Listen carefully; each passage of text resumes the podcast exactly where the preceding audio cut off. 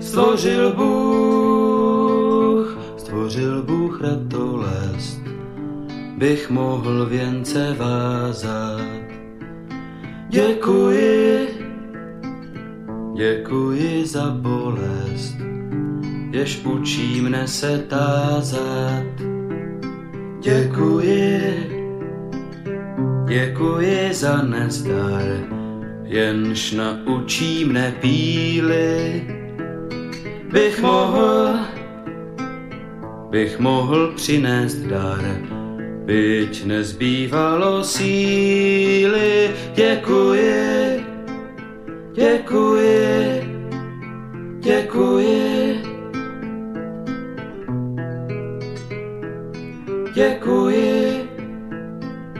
děkuji za slabost, jež pokoře mne učí.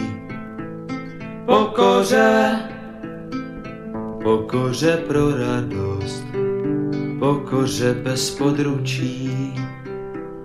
Děkuji, za slzy děkuji, ty naučí mne citu. Živým již, živým již žalují a křičí, po souci to děkuje, děkuje. Dobrý večer, vážení posluchači. Stanislav Novotný zdraví srdečně z Prahy všechny Slováky a Čechy, kterým není lhostejný osud našich zemí, našich národů. Je zřejmé, že povaha a podoba euroatlantické civilizace se mění takřka před očima a že se celý svět dostává do nového pohybu. Je také zřejmé, že tento pohyb má a bude mít značný vliv na kvalitu života jednoho každého z nás a na naše národní bytí uprostřed Evropy. O projevech těchto změn, o jejich důsledcích, o jejich fatálnosti, či naopak o možných reakcích a řešeních, tedy o jejich plusech a mínusech si povídáme v pořadu na Prahu změn. Jinými slovy diskutujeme o zkušenostech, znalostech, názorech a činech výrazných osobností žijících v naší složité době. A dnes si budu povídat s Janem Skalickým. Vy, milí posluchači, jako vždy se můžete zapojit do debaty také, pokud pošlete svůj dotaz na adresu studiozavináčslobodnyvysílač.sk a nebo budete-li telefonovat na číslo 0483810101, což platí pro slovenské posluchače. No a z České republiky můžete volat na číslo 00421 483 810101. Jan Skalický, majitel a předseda představenstva společnosti Vodní cesty AS a předseda asociace Dunaj Odra Labe. Dobrý večer, vážený Jene, vítám tě srdečně na našem váženém slobodném vysílači a to v pořadu na Prahu změn. Dobrý večer, Stando, moc krát děkuji za pozvání a zdravím všechny posluchače. Honzo, měl jsem v pořadu už několik úžasných hostů, kteří měli hluboký vztah k vodě, od těch, kteří mají starost o dostatečnost krajině, přes úředního hospodáře s vodou, ale taky jejich ostré kritiky, jež vidí spoušť, kterou třeba zanechali privatizace vodovodů a kanalizací v našich městech. A nakonec to byl i znalec česko-německého plavebního prostoru. No a ty se muž činu jen s velkou razancí a energií prosazuje rozvoj vodní dopravy a proto nám musíš chvilku vyprávět taky, jak se z tomu tématu dostal, protože vím, že se narodil v Chrudimi, ale jak si potom e, se chystal na to postupně nalezené poslání. Jestli se například třeba v mládí sjížděl Vltavu a tak podobně, já nevím. tak to je krásná otázka na začátek. No já jsem e, přednostně nebo prvotně jsem z mlinářské rodiny, jsem z Chrudimě, e, moje maminka se narodila na mlíně, narodila se opravdu prostě v budově. E, no, tak to je od Jasně. A od vody přesně děda byl mlinář, babička byla e, paní mlinářová, která prostě prodávala kroupy a ty další produkty prostě na mlíně. Opravdu to byly v podstatě e, mlináři ze vším všudy, tak jak to známe z pohádek. Prostě zkrátka celý mlín byl jejich a měli dokonce několik mlínů postupně pronajatých a e, takže ta, to, ten, ten začátek je možná někde tady, ale hlavně já si pamatuju potom e, spíš na to období, kdy mě můj táta, což byl středoškolský profesor z Chrudimě, tak mě vodil v Pardubicích kolem Labe vždycky mě říkal, kluku, podívej se, tohle to je budoucnost, to je ekologická doprava, to je vodní doprava, tady budou plout lodě. Kdo to zná v Pardubicích, tak ví, že tam je eh, vybudovaná už plavební komora, ale ona má takovou zajímavost, takovou zvláštnost, že to je eh, v Evropě poměrně ojedinělé, kdy je vlastně jedna plavební komora samostatně na odříznutém úseku řeky a protože neexistuje možnost přeplout přes eh, plavební stupeň Přelouč, tak vlastně ta uh, Vltavsko-Lapská, můžeme říct, nebo Lapsko-Vltavská vodní cesta z Hamburku uh, do Pardubic, která má podle zákona 114 o vnitrozemské plavbě prostě být splavná, tečka, to tak je dáno, tak tady splavná není a vlastně dá se plout jenom v tom úseku vlastně kolem Pardubic, kde se dá proplouvat tou komorou plavební v Pardubicích, ale opravdu prostě jako je to takzvaný izolovaný úsek řeky. No nicméně táta mě vždycky říkal, to nebude izolovaný úsek, on to asi nenazýval takhle přesně, ale říkal, to bude prostě ta vodní cesta až do Hamburku. No a e, vidíte, je mě přes 55 let a pořád ta vodní cesta je izolovaná a není e, propojená na Hamburg. No a to je za prvé velká škoda, za druhé je zajímavé, už jsem to tady říkal, že to e, v podstatě odporuje zákonům, vyhláškám, předpisům, které v naší zemi platí, ale hlavně je to obrovsky promarněná příležitost, protože naši předkové, a to je velká vzácnost, že se jim to tady v případě e, té, té lapské vodní cesty, zejména díky chvaletické relaci, to znamená vození uhlí do chvaletic, povedlo v tak souvislém úseku a tak rychle. A prostě zkrátka, když teda se budu věnovat laby, tak chybí poslední tři plavební stupně, je to plavební stupeň. Tak je to velká motivace pro tebe. Změnit to, ano, ano, ano. Já, já, už, já už to zkrátím, jenom chci říct, že chybí plavební stupeň Děčín, Malé Březno a Přelouč a dalších prostě 40 jezů tam je. No a ta motivace, o které jsem chtěl mluvit, kterou mě táta říkal, to je ta, to je ta správná vodní cesta, tak ta je pro mě, řeknu to úplně jednoduše, zaprvé v dokončení těch uh, posledních zbytků, je to asi 8% v dnešních cenách, co chybí dobudovat na našich vodních cestách, ale hlavně, a to bych právě chtěl trošku navázat na ten tvůj uh, úvod, Stando, a to je ten, že nejenom, že já jsem zaměřen na vodní cesty, ale já jsem zaměřen na vodní koridory. My tomu takto říkáme, protože dneska vodní cesta to evokuje tu vodní dopravu.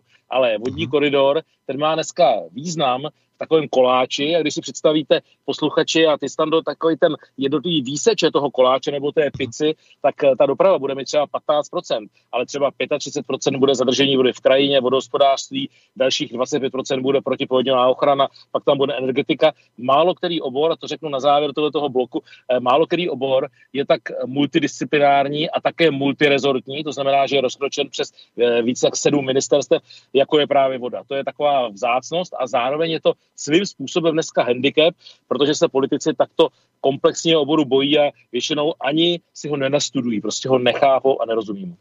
Ono to potom souvisí s tou vodou v krajině samotnou, který je to, což je taky obor, který přesahuje úplně všechno a, a zemědělstvím třeba. Prostě vůbec práce s krajinou, hold, eh, jak si, to je ten základ, že, na kterém stojíme. To všechno ostatní je možná i dokonce méně důležité. Určitě.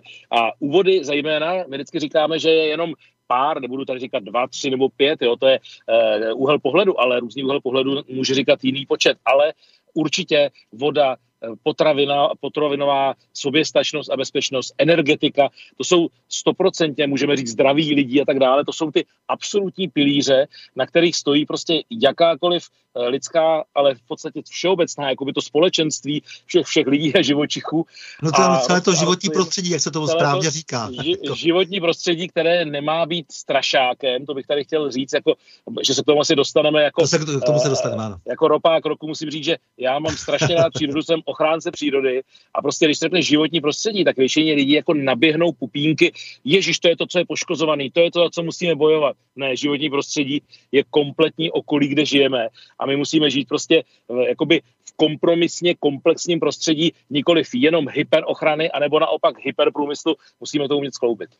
Přestože si potom nešel na žádnou námořní školu, ale šel si normálně na České vysoké učení technické a tam si vystudoval elektrotechniku.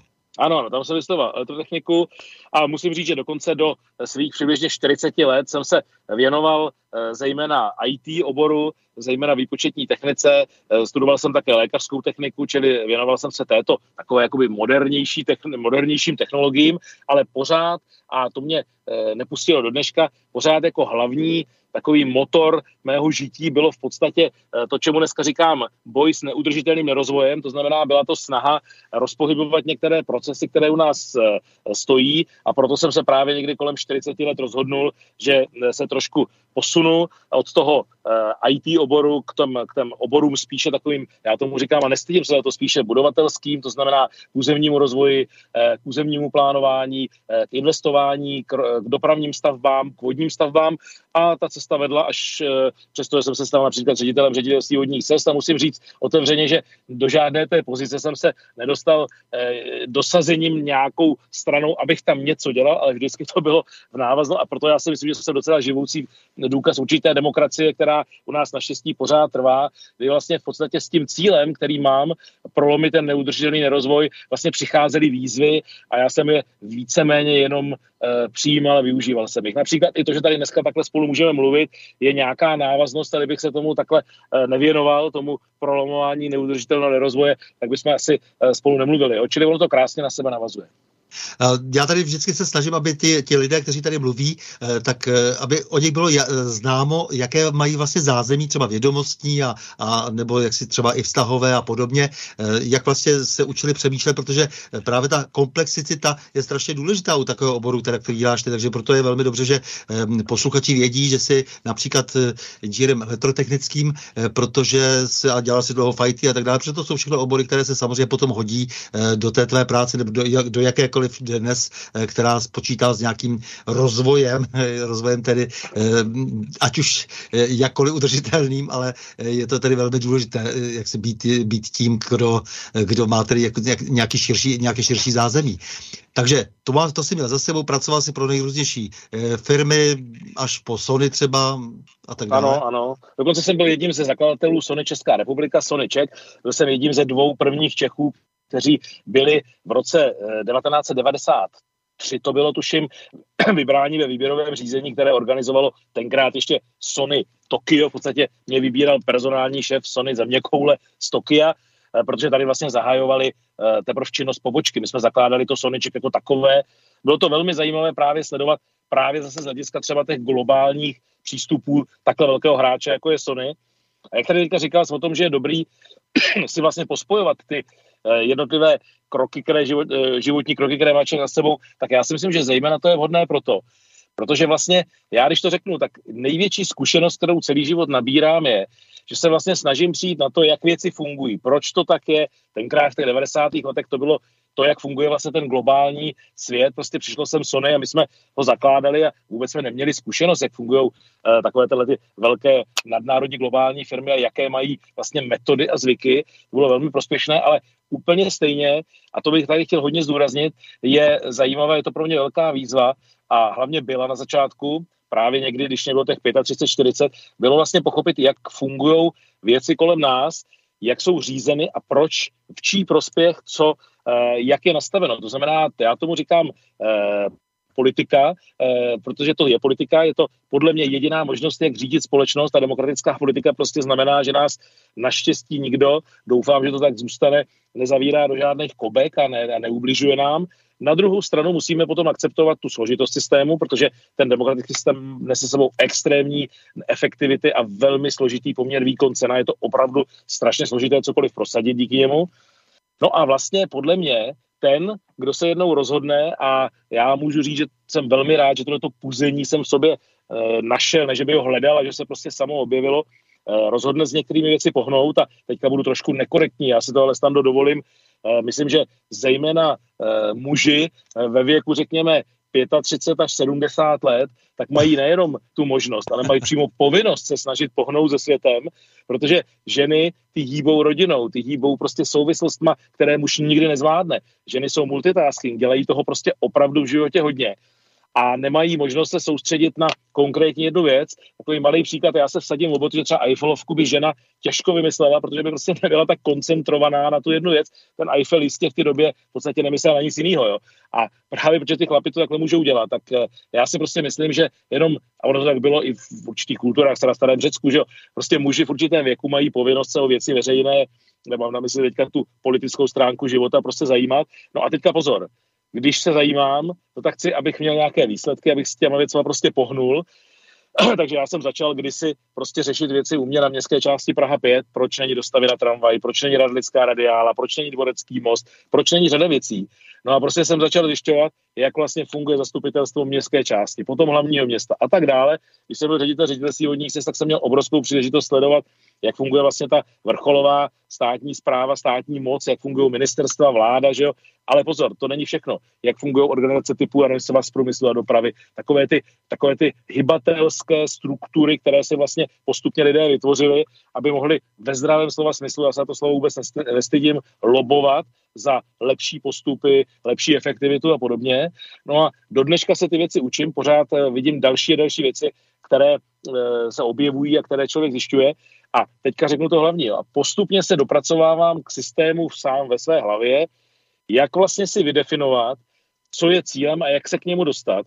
Tady v tom případě třeba prolomení neudržitelného nerozvoje je to v podstatě ne tady jenom ve volbách měnit politiky a pořád je střídat a pořád s někým bojovat, ne, naopak pracovat s tím systémem tak, aby se zmenšovaly mantinely, ať už je u vlády kdokoliv, teď vidíme po volbách, že může dojít k velkým změnám, ať je tam kdokoliv, aby prostě nemohl sklouznout zase jako vždycky k tomu neudržitelnému nerozvoji, který je pohodlný, protože to není riziko, nestavět znamená nemít kauzy, že jo, tak dále, no ale to bychom neměli Blanku, to bychom nejezdili eh, prostě největším tunelovým městským komplexem eh, v Evropě. Prostě nedá se nic dělat. Kdo se bojí no, do lesa, e, musíme ano. to odblokovat. Eh, ano, ta tvoje velká zkušenost je samozřejmě velkou výhodou, že jsi se naučil, jak si eh, vlastně fungovat tady v, tě, v té spleti těch vztahů a zájmu, protože ono, jak se třeba tady jmenoval ty eh, různé organizace, které vznikly vedle těch ministerstev jako tak trošku často nesmyslně, tak oni zase samozřejmě často slouží tomu, aby se hodili vidle naopak do různých projektů a neslouží k tomu, aby se vytáhali peníze pro různé politiky a politické strany a tím pádem samozřejmě se potom nedá nic s tím dále dělat a nedá se dále pohnout s věcí, ale to je třeba všechno vyzkoušet, je třeba vidět, jak opravdu složitě eh, to společenství vlastně dnes lidské, eh, které je jaksi tak eh, vlastně ovládáno vlastně všelijakými těmi sofistikovanými systémy, které se zase naopak velmi obtížně spravují, protože jsou stále složitější, tak to je třeba určitě vidět a bez toho to nejde, protože já naopak se dnes taky setkávám a je mi to strašně líto s celou řadou odborníků z technických věd a z přírodovědných oborů, kteří jsou nešťastní právě z toho, že zase jim chybí ty sociální nějaké interakce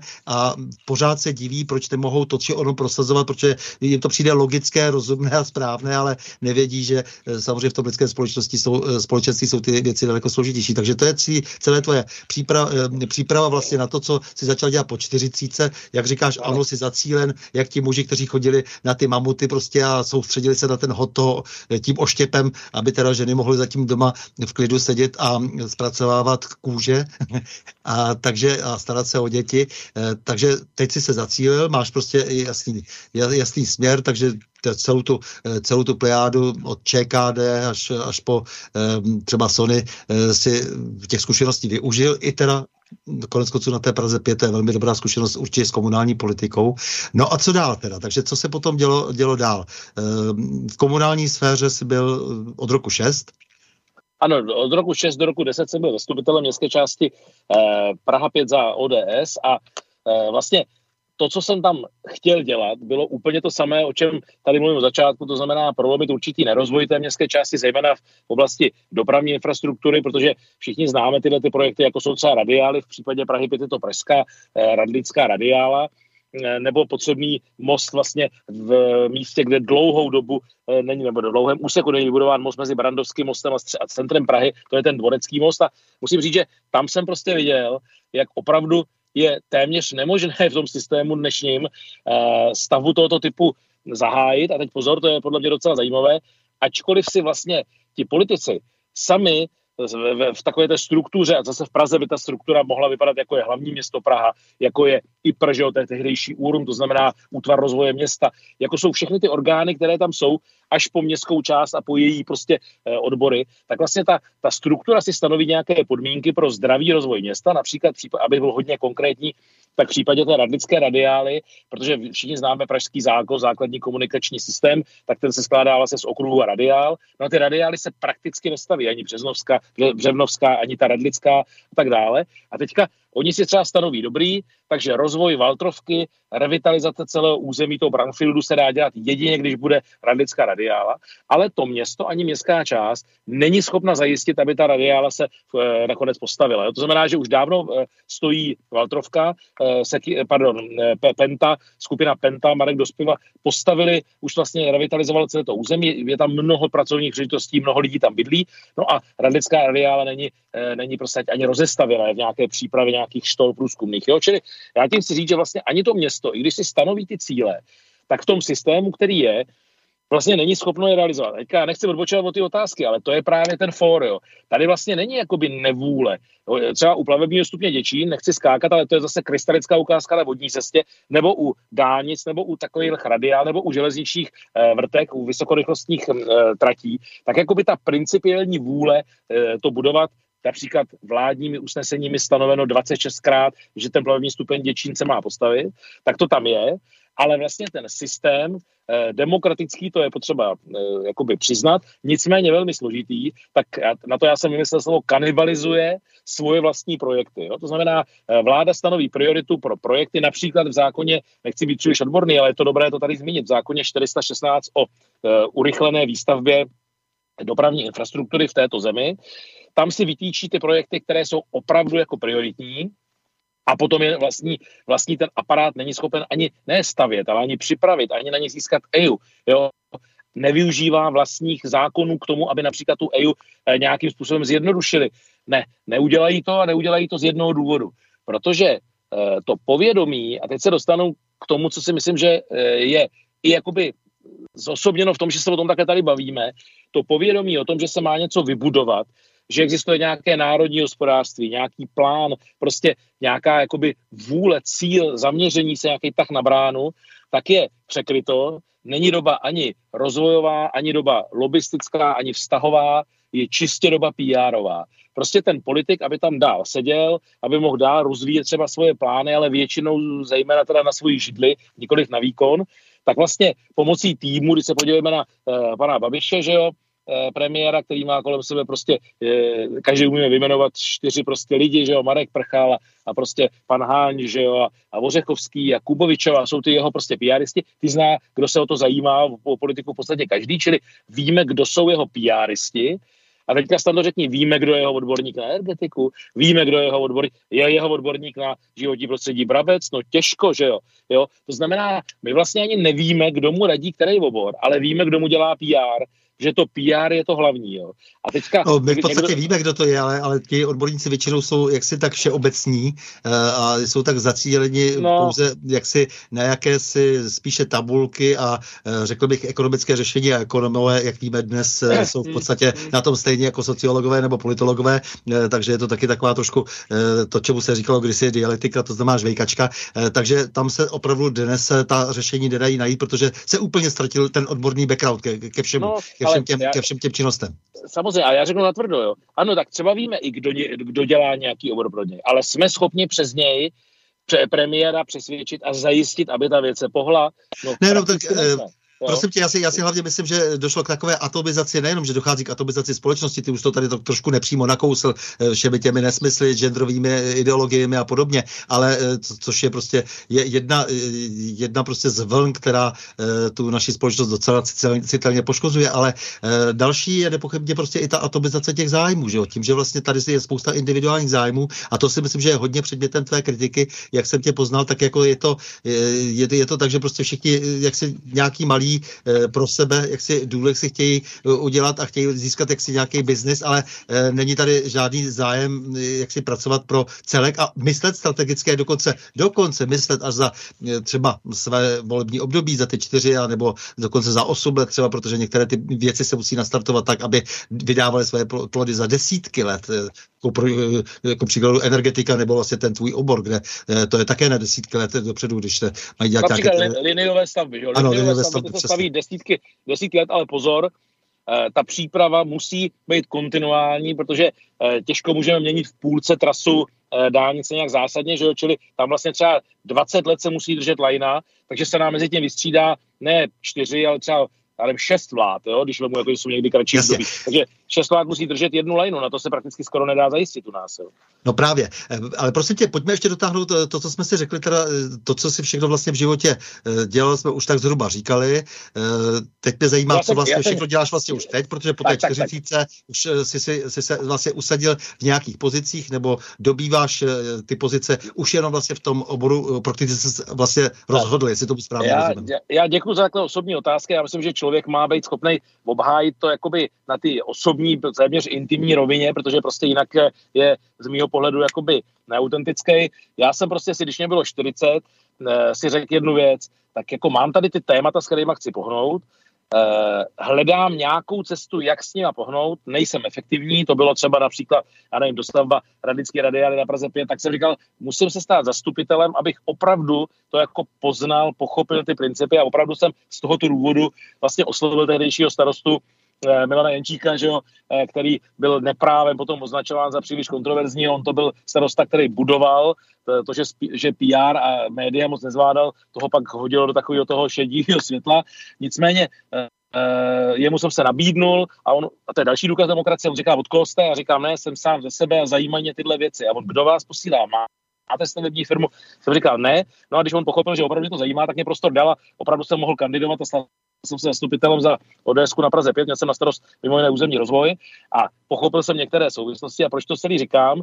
Takže já jsem vlastně jako od těch 40 let si cíleně eh, dával před sebe jakoby cíle, určité řekněme pracovní pozice, tak abych se doučil ten handicap, který jsem prostě měl, protože jsem zkrátka nebyl z rodiny, kdyby mě od dětství vychovávali eh, v rámci politiky, můj táta naopak, a to není kritika, to prostě já ho chápu dneska, on říkal, ale politika, to, to, to na to kašli, dělej si svoji práci, jo, prostě on eh, tu politiku nechtěl řešit, čili já jsem naopak musel dohnat tenhle ten handicap, ale hlavně postupně jsem začal zjišťovat, že i když se prokoušu tou městskou částí na to hlavní město, takže pro ty základní stavby infrastrukturní je to málo a že člověk musí chápat, jak fungují ministerstva, vláda, ale pak právě ty jsi tady trošku narazil na to, že to jako někdy je na, na škodu a nefunguje to. Ano, to je zejména u těch nevládek týkající se ochrany životního prostředí, k tomu se ještě dostaneme.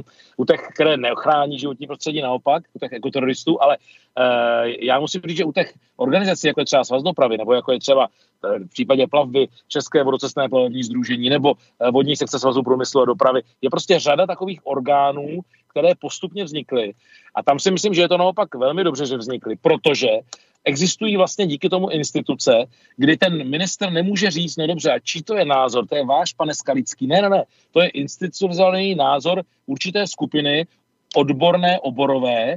A teďka pozor, a snadno to je hodně důležitý, a přesto v podstatě nejede vlak, jo? protože když budou všichni řidiči naštvaný na ministra dopravy kvůli dálnici D1 a budou opravdu vidět, že to nefunguje, nejspíš premiér začne zvažovat, jestli ministra nevymění nebo něco neudělá. Prostě ta síla lidu je jakoby důležitá, ale v případě jednotlivých módů, tak jako vše, všichni kapitáni eh, lodí se má nějak spojit a jít demonstrovat a, a zastavit lodě v procesu Vltavy a stávkovat. Ne, na to je prostě určitý orgán, který tady v tom případě je třeba vodní sekce svazu průmyslu a dopravy. Tam se zbíhají ty požadavky, informace, tlaky, protitlaky a podobně. A vlastně dohodnutý výborem odsouhlasený názor je potom předložen tomu ministerstvu jako oborový názor, oborová prozba. A tam si myslím, že to je velmi efektivní, protože jinak by to byla nekonečná debata velkého množství subjektů, které by šly proti sobě a ten minister by vlastně nevěděl, kde je pravda, co má rozhodnout. Jo? Takže já nemyslím, že to je špatně nastaveno. Eh, tyhle ty orgány fungují většinově dobře, ať je to eh, v dopravě, že železničáři mají takovou svoji takovou jakoby, eh, oborovou sekci a podobně, ale Problém je podle mě v něčem úplně jiném. Ten je v tom, že jednotliví politici, kteří jsou zodpovědní za určité kroky a rozhodování. Já možná zase trošku jako utíkám z té otázky, ono to s tím bude souviset, jo? s tím i rozvojem mým, jo? tak neudělali, a teďka doufám, že se ti to bude líbit, že se vracím k té otázce, prostě neudělali ani náznakem to, co jsem udělal já. Oni si prostě nenastudovali ten obor, neprošli si těma větvama od komunální politiky, nechtěli vědět, jak to má fungovat. Jo? Prostě neřešili to a naopak, jak to, jak volbama se dostávají do pozic, to, jak služebním zákonem jsou vybíráni noví vedoucí odboru a tak dále. Já vždycky říkám takový příklad a řeknu tady natvrdo. Jo. Služební zákon a výběrová řízení na jednotlivé klíčové vedoucí pracovníky, úředníky ministerstev, jo, jsou dneska udělány tak, že když se loni eh, v půlce roku, to bylo přesně od 1. 7. vybíral nový ředitel odboru plavby Ministerstva dopravy České republiky, tak tam do, ani posluchači, uvědomte si jednu věc, tomu výběrovému řízení, těm zadávacím podmínkám, vyhověl bez problému ředitel odboru loutkářských kultur z ministerstva kultury. Ten mohl bez problémů dělat toho okamžitě toho šéfa. Jo. Ale odborník na vodu, ať už z toho ministerstva, který ale nebyl třeba vedoucím před tím oddělení, anebo zvenku, tam nemohl v prvním kole jít, muselo by se čekat na druhý kolo, kdyby se v prvním kole řeklo, že nikdo není, no prostě proces na rok, jako jo. Protože tam prostě nejsou vlastně, a teďka to řeknu eh, možná pro některé posluchače jako nepřijatelně, jo, ale ani tak jako v období socialismu eh, vlastně komunistická strana v rámci nějakých nomenklaturních systémů výběru kádrů, jo, ani nějak jako současným modelem výběru s cílem něco udělat, tak žádný tenhle ten systém vlastně nevybírá lidi tak, aby to opravdu byli schopni řešit. Ale ve většině případů to je buď to teda čistě politické vykrývání eh, svýma lidma z určitých stran, což jako je normální, to chápu, ale ti by měli mít potom už svoje náměstky a ty ředitele odborů, ty odborníky, které, nebo by měli mít poradní sbory. Mají na to peníze, jo, poradní no, orgány, jasně. aby věděli, co mají jasně. dělat. A to komunisté, měli, komunisté měli takzvané kádrové rezervy. Samozřejmě ty, ti lidé byli především politicky prověření, ale zároveň se přece jenom dbalo i na to, aby měli příslušnou odbornost, když něco dělali. No, já, tady, já, já ti tady budu trošku oponovat a to nejsem propagátor, eh, když to řeknu jednoduše, jsem, a teďka to zní možná hloupě, ale jsem z, z kulacké rodiny, eh, to znamená rozhodně naše rodina neměla eh, s komunistickou stranou dobrý zkušenosti. Ale tady řeknu jednoduchou věc. Nedovedu si představit, že by tolik klíčových ministerstev řídili lidi, kteří předtím s nimi neměli vůbec nic společného. Ne, ne, si, to si, to si rozumíme. To je, ano, ministrem stával člověk, který třeba v té fabrice ředitele dělal. Jo? A dneska to tak není. To mi neoponuješ, ale potom se ještě dostaneme k tomu vztahu vlastně k tomu převratu a k tomu hodnocení, protože my se toho hodnocení dnes už zříci nemůžeme a e, není možné strkat hlavu do písku a některé věci e, je třeba vyhodnotit jinak, než e, ideologicky byli lidé zvyklí v těch uplynulých 30 letech, jak si, jak si říkat. To znamená, pojď ale ještě jako zkus teď schrnout ještě, co vlastně teď všechno děláš, protože všechny ty věci jsou nějak vůči sobě kompatibilní a ano, je, je ano. vidět, že velmi systematicky se snažíš vlastně všechny všechny ty věci, které souvisejí s vodními cestami nebo s těmi koridory, eh, s tou vodní dopravou, eh, takže tak se snažíš jako nějakým způsobem zvládat a snažíš se jim rozumět a snažíš se tedy, aby eh, si byl vlastně v tomto smyslu komplexní. Tak děkuju, děkuju za tuhle ten návrat zpátky k, to, to, k, ke kořenu té otázky. Já jsem skutečně, možná tomu někdo bude věřit, někdo ne, já jsem skutečně někdy kolem těch 40. svých narozenin eh, dostal prostě jako velkou touhu eh, začít prolamovat neudržitelný rozvoj a vybral jsem si právě ten obor vody, protože zaprvé eh, v té době jsem byl předsedou vodních motoristů v Praze, klubu vodních motoristů, prostě jezdíme na lodi a tak dále. Je to, je to pro nás velké téma a zároveň jsem uh, milovníkem vody, jako to už jsem tady říkal, od jak živa a viděl jsem, že ten obor je prostě velmi postižen eh, a je velmi jako vnímán kontroverzně, jak jsem si ho vybral, že na něm se pokusím pohnout sledy. Jo? A tudíž jsem opravdu šel cíle, cíle vědomě e, po ministerstvu dopravy, tehdejší náměstek ministra dopravy Ivo Toman po nějaké době prostě pochopil, že má smysl, aby jsme se bavili. Začal jsem, stal jsem se jeho poradcem a tak dále a tak dále. Pak jsem se stal ředitelem ředitelství mělo to nějaký vývoj, ale pozor, to ještě pořád není ono. To sice byla jako už praktická funkce, která umožňovala realizovat některé sny, ale nicméně pořád to nebylo jako uchopení toho oboru a nebylo to e, uchopení toho tématu tak, aby člověk mohl říct, že se snaží prolamovat neudrž, neudržitelný nerozvoj. To nastalo vlastně až v posledních, řekněme, pěti letech, kdy jsem se rozhodl na tu svoji palubu e, životní vlastně přitáhnout jedničky z oboru, a to bych tady chtěl zdůraznit, to je moje cesta, kterou jsem si vymyslel a myslím, že to je v podstatě nutná cesta k tomu, aby člověk v takovémhle oboru uspěl. A já jsem na uh, tu palubu, pomyslnou palubu uh, svých vodních cest, uh, zaprvé jsem tu palubu vybavil vlastně základnou, že jsem koupil, vykoupil jsem akcie uh, společnosti Vodní a společnost od pana Podzimka, těch starých bardů, který je dneska přes 80 let vody, uh, takže jsem si získal určitou základnu. A pak jsem na tu palubu přibral jedničky z oborů ze všech těch eh, pod oboru vlastně na vodě, ať už se jedná o významné rejdaře, nebo se jedná o eh, vodní svaz vodních motoristů, to znamená, je tam eh, Jirka Pětnice, prezident svazu vodních motoristů. Jsou tam lidi ze všech oborů. Eh, chyběly mě tam některé subjekty, jako byly třeba loděnice, tak jsem se prokousal až tak daleko, že jsem se dokonce stal členem správní rady největší české loděnice Boletice Křešice v Děčíně. A dneska můžu říct, a teďka se dostávám k té odpovědi, že opravdu máme v té naší vodní skupině, na té naší vodní palubě, všechny významné lidi z vody, ze všech těch oborů, co jsem tady jmenoval, rejdaři, přístavy, eh, loděnice, ale také prostě lidi, z kterých se zabývají hydro, hydrologií, kteří se zabývají počasí, meteorologií souvisejícím s vodou. Prostě máme ty odborníky všechny na jedné palubě. A když jdeme za tím ministrem Havlíčkem například s současným, nebo za jeho náměstkem Janem Sektrem, eh, který je dneska minister vody v podstatě, protože na ministerstvu dopravy má na starost vodu, tak když tam jdeme, tak vlastně jsme v situaci, a tohle bych chtěl hodně zdůraznit, že to není tak, že nám může ten minister říct, teď, teď tady byl, určitě to znáš Cimrmana, že jo, teď Jasně. tady byl, jo, teď tady byla jiná skupina a ta říkala, že vy jste prostě blázni a že oni to mají nějak jinak.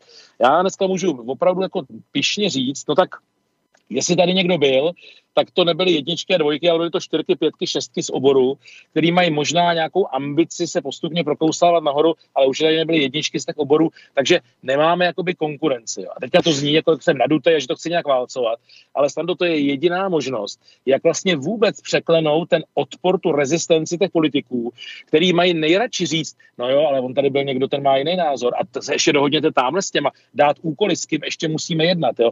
A nám se tohle podařilo sjednotit, čili na ty vodě máme jako nejsilnější skupinu, a klidně řeknu lobistickou v dobrém slova smyslu, která je vlastně už dneska partnerem ty vlády, komunikujeme eh, hodně přes moji osobu, protože já jsem členem právě, jak jsem tady jmenoval ty vodní sekce svazu průmyslu a dopravy, ve všech těchto orgánech já jsem ve výboru a jsem členem, takže komunikujeme napříč tou politickou scénou a vlastně máme tím pádem jakoby prostor opravdu řešit jednotlivé eh, podobory té vody, ať už je to doprava, ať už to je hydrotechnika, ať je to zadržení no, No, hele, já jenom pro posluchače ilustrativně. Eh, ministerstvo průmyslu je na pravém břehu Vltavy a když eh, se ministr podívá ven a vy, se, vy přichází, tak on říká, a jede ledoborec, že jo, prostě proti, proti toku té Vltavy určitě od toho Labe, ano, to jste vy, ano. to jste vy a říká to si, jsme, nedá se nic dělat, musí se jednat, nebo mi to tady všechno rozbourají. Jo, takže jedeš proti... One, proti té nábřežní zdi.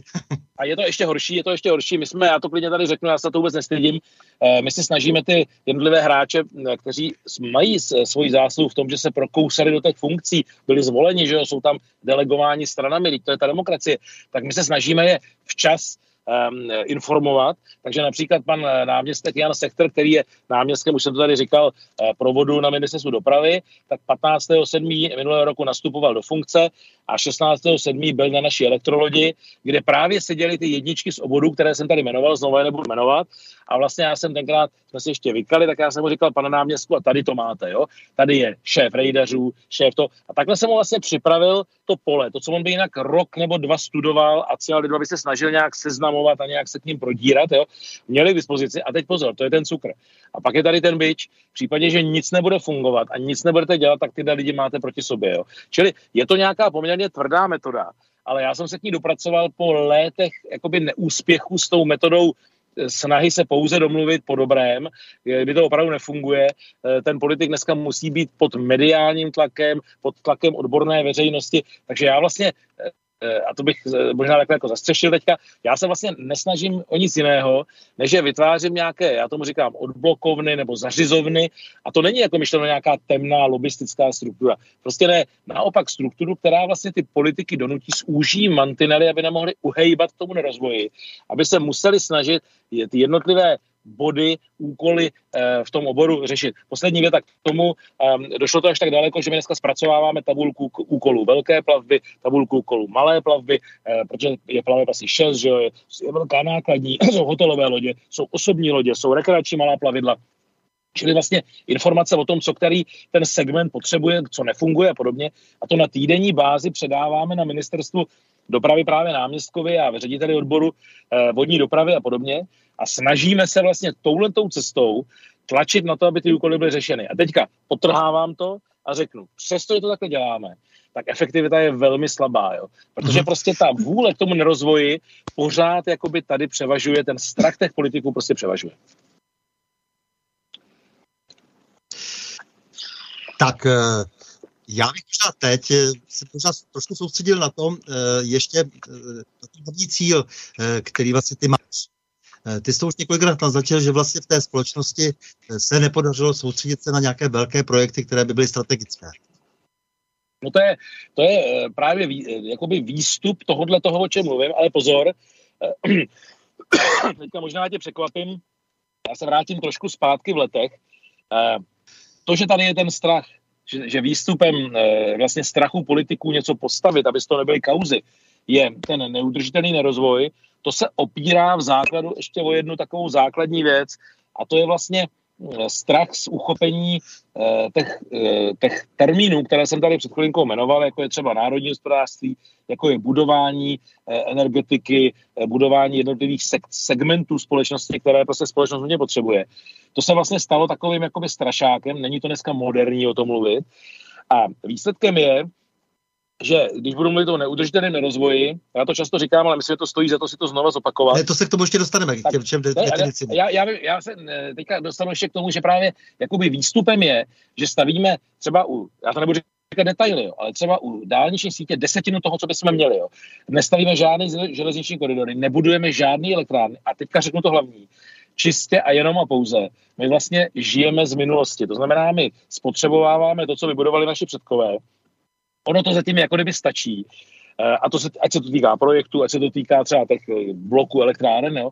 ale vlastně to, co bych tady chtěl hodně zdůraznit, nikdo nám neřekl, nebo veřejnosti neřekl, že to nebude stačit do nekonečna a že u takových projektů je potřeba plánovat dopředu a výstava je tak dlouho, dlouhotrvající, že vlastně nám se bohužel ty linky jednou protnou a začneme mít opravdu problémy. Když se prostě teďka nepodaří prolomit ten neudržitelný nerozvoj, tak to není jenom, že Jan Skalický, já budu naštvaný a ty budeš naštvaný vůbec. Ta společnost se dostane prostě do problému s energiema, dostane se do problému s cenama, prostě bude extrémně drahá eh, energie, budou extrémně drahé některé produkty, že jo? ale pozor, i výrobky, protože my nebudeme schopni prostě eh, přenést dopravu ze silnice na, na železnici a na vodu, tak jak jsme to slíbili Evropě v Green Dealu. Prostě najednou tady začne eh, tu, ten život společnosti zatěžovat spousta problémů, například i cenových a podobně. A to mě na to nejvíc čokuje, že politici nejsou schopni nejenom, že říct lidem, to chápu, pro oni to berou, že to je až někdy v roce 50, že se jich to netýká, ale že to ani třeba v té kampani, kterou jsme teďka viděli, kterou máme teďka čerstvě za sebou poslední měsíc, nikdo neuchopil a nevyužil. Tady tak, se hádají o samozřejmě, eh, samozřejmě ta negativní cesta prostě už byla dávno nastoupena, akorát si toho mnoho lidí nevšimlo, ale teď bude stále více lidí procitat a samozřejmě ti politici budou ještě dost dlouho uvažovat, takže eh, stačí, když eh, si vezmou pytel nakradeného, utečou někam do zahraničí, ale samozřejmě všude se, tento, ta země koule v tomto smyslu je malá, všude se dají dostihnout, takže měli by si uvědomit, že ta odpovědnost na ně padne, ale ta krátkozrakost je daná asi i tou mentalitou a dejme tomu tou mm, dosti mizernou výbarvou, eh, ať už intelektuální nebo vědomostní eh, nebo mentální, eh, kterou dnešní politici, kteří tedy zůstali, jak si potom prvně na dějném začátku, kdy ta úroveň třeba té poslanecké sněmovny byla nesrovnatelně vyšší v těch 90. letech, jako postupně to všechno expirovalo, tak kteří tedy zůstali vlastně na té scéně. Ale já jsem ještě chtěl právě, proto to i celé říkám, protože znám tvůj názor prostě na ty, ten můj názor se dost blíží na to, jak je to s těmi velkými stavbami, eh, že se v podstatě za těch 30 let uplynulých od toho převratu eh, nic moc eh, vlastně nestalo, kromě toho, jak všichni skloňujeme, tedy ten, jak se říkal, největší tunelový systém v Evropě, to, to znamená tunel Blanká spol, tak, tak jako nic jiného, protože ty člověk si až teprve zpětně, protože také samozřejmě, jak si jsem byl negativně naladěn vůči tomu minulému režimu, ale až teprve zpětně si uvědomuje, že to byly obrovské výkony přivaděč vody z Želivky, no, dálnice, eh, metro, eh, právě jaderné elektrárny a tak dále. A nic, nic se to těch 30 let no. moc nic nestalo. Dostavil se teda zaplať pámu třeba eh, Temelín, ale to už bylo připraveno, takže se dostavit třeba musel, ale nicméně opravdu se mi líbí to, že ty, jako říkáš, i při vší vlastně motivaci soukromého podnikatele stojíš o to, aby také to, co děláš, to, co děláte eh, společně s těmi přáteli, aby mělo nějakou odezvu dávno třeba po tvé sprtě. No, to je totiž úplný základ, že e, proto jsem tady mluvil o tom a já se k tomu znovu vrátil. Já jsem přesvědčený, že to je prostě opravdu jako e, matka pokroku, že e, lidi, kteří chtějí pohnout s věcma, od, jak jsem řekl, od 35 do 70, tak to nemůžou, jako si, že si řeknou 35, tak a teď budu hejbat s věcma. Oni prostě musí být v nějakých politických strukturách, nějakou formu, nemusí být ve stranách, jo, ale musí nějakým způsobem komunikovat s tou demokraticky zvolenou e, vlád, vládní, řekněme, úrovní. A proč to říkám? Protože příprava ty akce, třeba liniové stavby, trvá minimálně 10 až 15 let, že jo. Její výstava potom, podívejme se třeba na D35 dálnici, vlastně naprosto nezbytnou pro paralelní vedení D1, že jo, mezi Hradcem Králové a mezi uh, Mohelnicí Olomoucí, jo. No tak ta se staví uh, desítky let, třeba 30 let v tom celkovém pojetí, jo, a uh, bude hotová, doufejme, třeba do nějakých deseti let, jo. A takovouhle akci postavit, která je opravdu úplně nezbytná, znamená, že prostě se musí na to vybudovat celý systém přípravy, e, e, řekněme, ekologických opatření, kompenzací vlivu na životní prostředí a všeho tohohle toho. A já o tom mluvím, protože ono se to krásně se znova zacyklí k tomu, co se stalo na začátku. Proč vlastně my se takhle snažíme pomáhat politikům, kteří se po čtyřech letech, ale někdy i méně měnějí a teďka spochybňují to, co rozhodli ty před nimi, že ne. Tady musí být jasná linie a musí se prostě jít dopředu, když se jednou rozhodlo. Teď pozor, teďka řeknu to důležité k tomuhle. Když jednou je 26 vládních usnesení, že má stát hlavní stupeň Děčín, tak není možný, aby každá nová vláda to zase celý spochybnila a zkoumala to znova a utratila 1,6 miliardy jenom na přípravu toho díla a nemá to ještě ani EU. Jo. To je prostě úplně špatně. A proč to říkám? Protože jak je možný, že to nikomu nevadí? Jak je možné, že to není pro nikoho téma, že tady se utratilo zbytečně 1,6 miliardy korun a že lidi ještě tleskají tomu, který řekne, to se nepostaví. Jo. No je to daný právě tím, že ty projekty nejsou vnímaný jako národohospodářsky prospěšný, nejsou těma vlastníma vládníma stranama a těma lidma, kteří jsou to odpovědní v médiích dostatečně objasněny.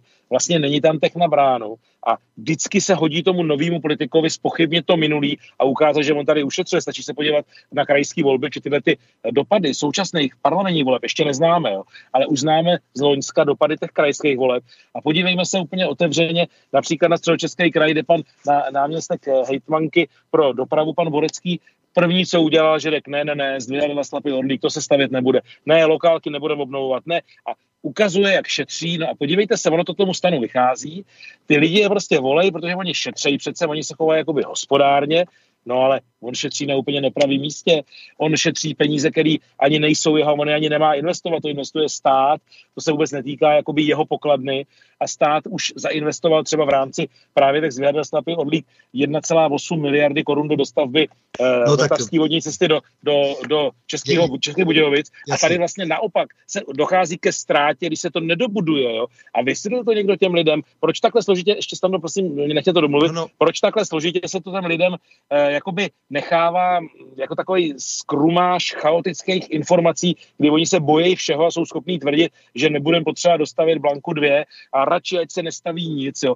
No, ty lidi vůbec chudáci, ta veřejnost neví ty souvislosti a nevědějí, jak je strašně drahý něco nedobudovat. Představ si, když se postaví železniční koridory, jakože se teďka konečně začnou nás stavět, eh, měl by se konečně začít stavět 32 eh, km dlouhý tunel mezi eh, Smíchovem a mezi Berounem, to je první náš železniční koridor, bacha, první, to ostatně bude jenom opravy, jo. tak vlastně když se začnou stavět, tak představ si, kdyby v tom tunelu chyběl metr kolejí. Byl by celý vybudovaný a metr kolejí by tam chyběl. No, dávalo by to smysl? No, nedávalo. A takhle přesně vypadá třeba Vltavská vodní cesta, když na ní není zdvihadlo na Slapech a na Orlíku. Jinak celý je a nejsou dvě zdvihadla. A nikdo tam lidem neřekl, nedostavět je to škoda, je to blbost. Pojďme to investovat, přinese to tohle, tohle, tohle, rozvoj regionu a podobně. A tohle říkám celý kvůli tomu, že vlastně ty politici nejsou dneska povědomí veřejnosti, a to si myslím, že o to bychom měli usilovat právě i v médiích, jo, nejsou vlastně nucený k tomu se chovat jakoby národohospodářsky, budovatelsky, správně no. rozvojově. Eh, a to už, to už se to, můžou, jasně, jo? to už se trochu opakujeme, ale je to jasné, prostě jako ti politici samozřejmě dnes, kteří tedy propadli tím sítem, nebo kteří zůstali, zůstali jak, jak si naopak na tom, na tom sítu, že teda mohou dělat tu politiku, tak jsou samozřejmě neosobnosti, ten systém vlastně z nich vytváří jenom ty loutky, které e, jsou zvyklé být lojální vůči tomu, kdo je vlastně pověřen, pověřen vedením a kdo dokonce má často jak si to razítko ze zahraničí. To je, ten problém je trochu v tom, že ta země nebo ti lidé, kteří v té politice jsou, jsou poněkud nesvéprávní a tím pádem vypadávají osobnosti, osobnosti, které by si uvědomovali vlastně, že to všechno má nějaký přesah a že musí myslet na spoustu ano. věcí komplexně a ještě navíc hodně dopředu a, a že musí jaksi se zodpovídat, dejme tomu, i svým vnukům.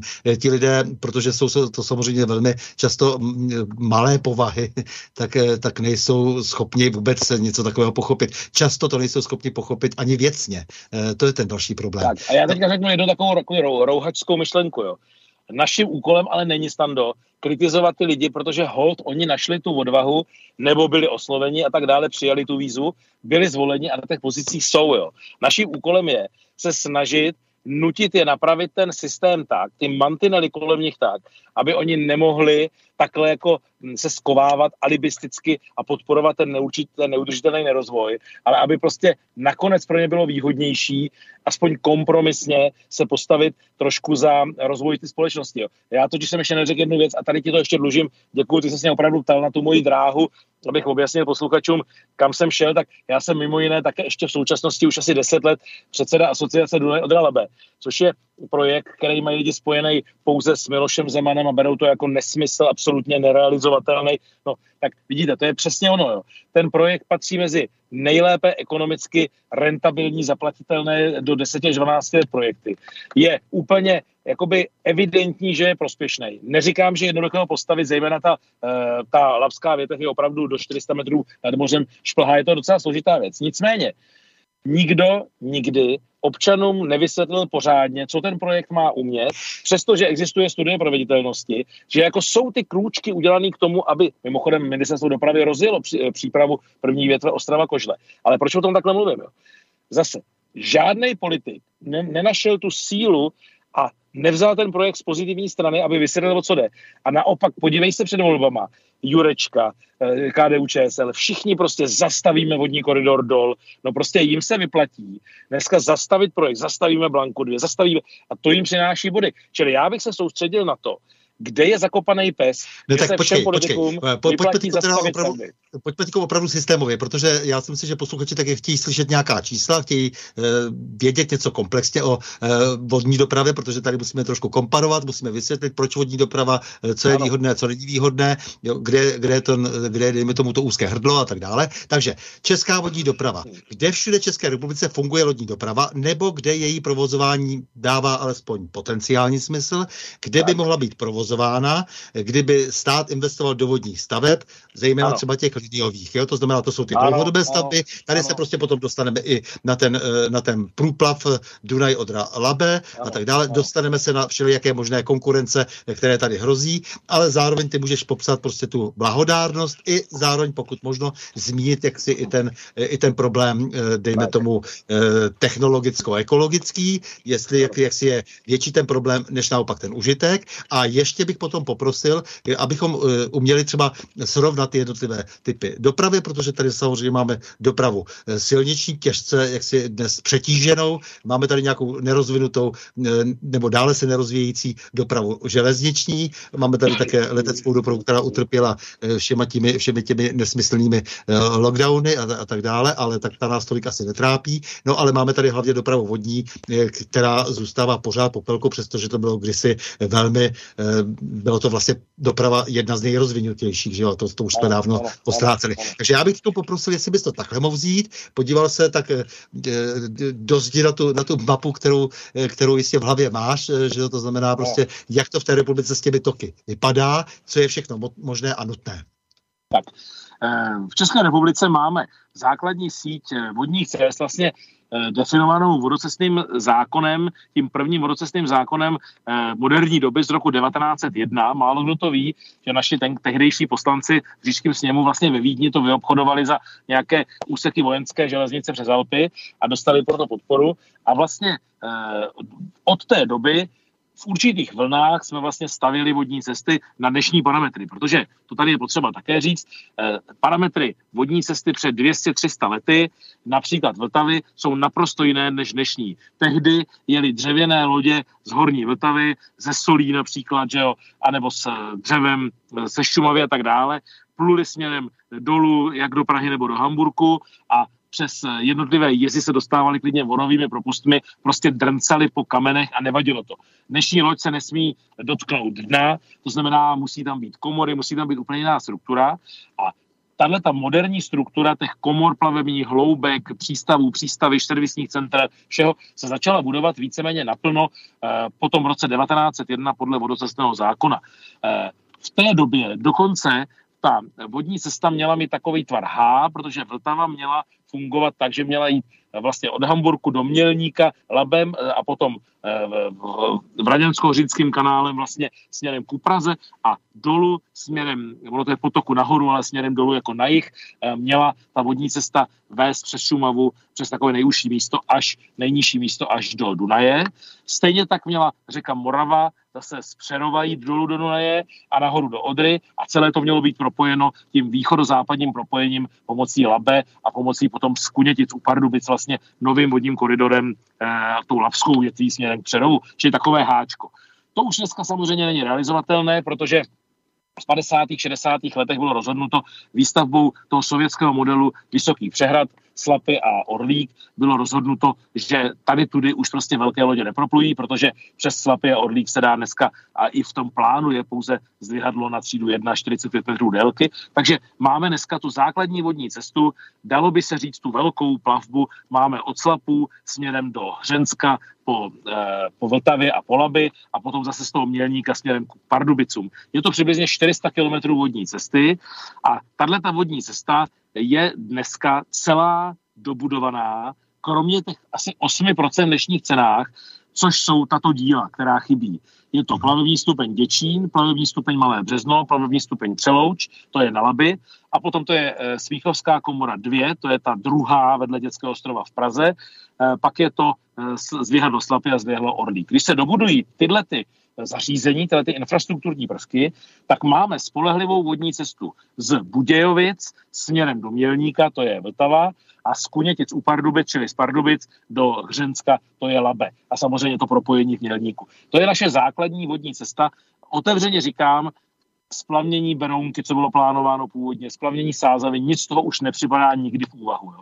Takže to je ta to je ta, řekněme, Vltavsko-Lapská vodní cesta. No a pak nám tady krásně... A proč nepřipadá v úvahu? Tam uh, už no, není důvod pro... tam budovat dopravu. Ne, samozřejmě, že by byl důvod. Například my jsme byli schopni, k tomu se ještě dostaneme, my jsme byli jako jediná vnitrozemská země schopna postavit v podstatě celou jadernou elektrárnu. Temelín jsme si budovali víceméně podle samozřejmě určitých sovětských plánů a tak dále. Budovali jsme si ale sami, vyráběli jsme si sami ve Škodovce v Plzně a podobně. A právě proto, že z Plzně se měly ty obří nádoby tlakové, ty reaktory a tak dále vést po, eh, po Berounce do mhm. Vltavy a potom Vltavou přes Slapy Orlík do, eh, do Týnu nad Vltavou a tam je vlastně Temelín, že jo?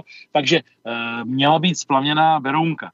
Ale jelikož tam není hrábnuto, na té Berounce v podstatě není splavněn ani kousíček, malinký kousíček u soutoku směrem jakoby do Ranutína, jo, a jinak nikde, tak dneska to je naprosto nemožné. My jsme chtěli prosadit pouze splavnění pro malou rekreační plavbu směrem do Černošic a do Dobřichovic. Jo.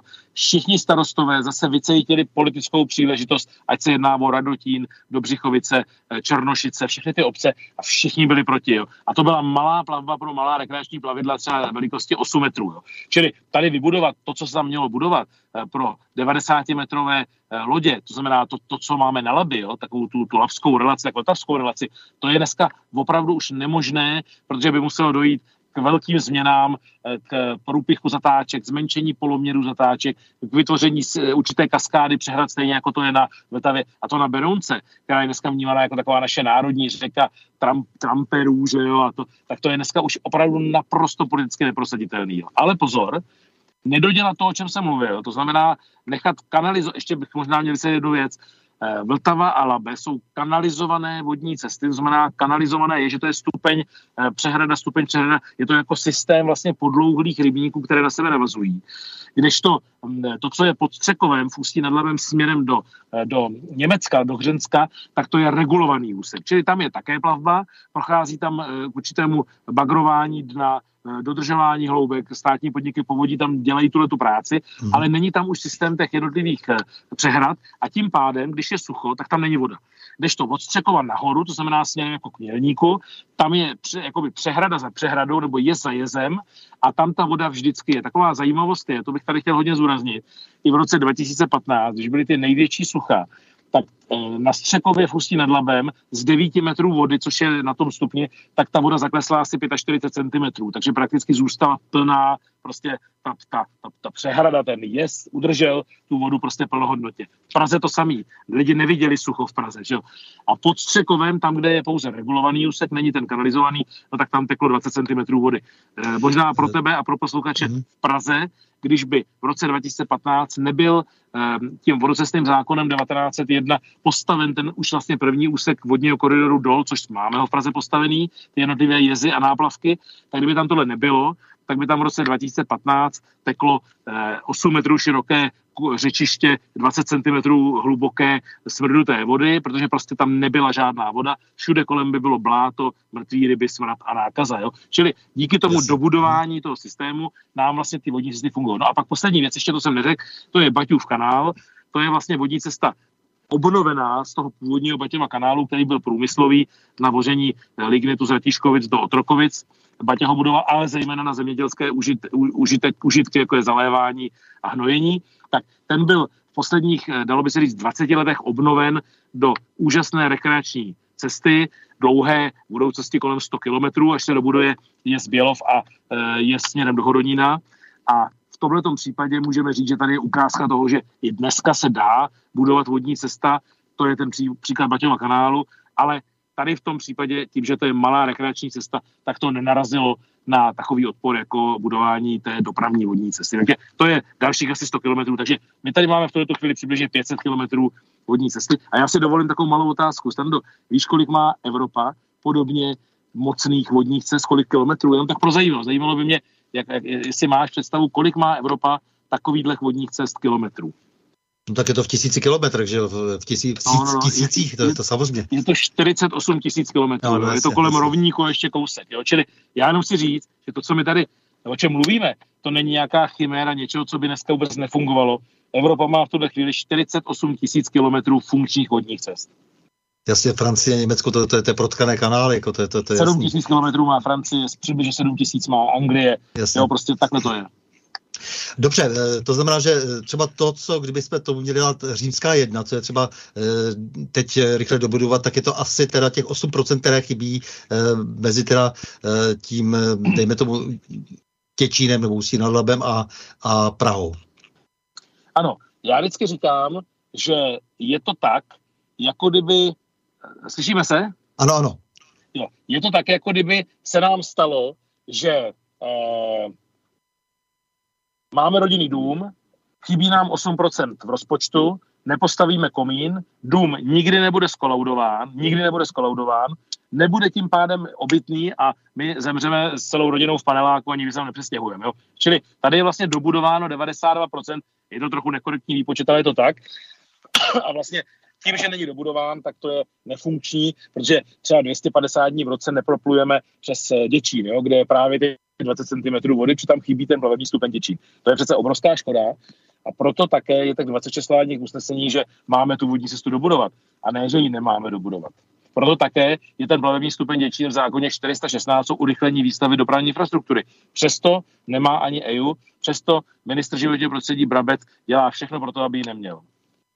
Eh, ty jsi dokonce říkal eh, někde na nějaké přednášce teď, že, eh, že jsou třeba Němci rádi, že vůbec nestavíme, že vlastně se nesnažíme vlastně. stavit ty naše řeky, protože pochopitelně jsme konkurencí a yes. oni si dál mohou ještě masivněji využívat ten svůj rýnsko-dunajský no. kanál. Ano?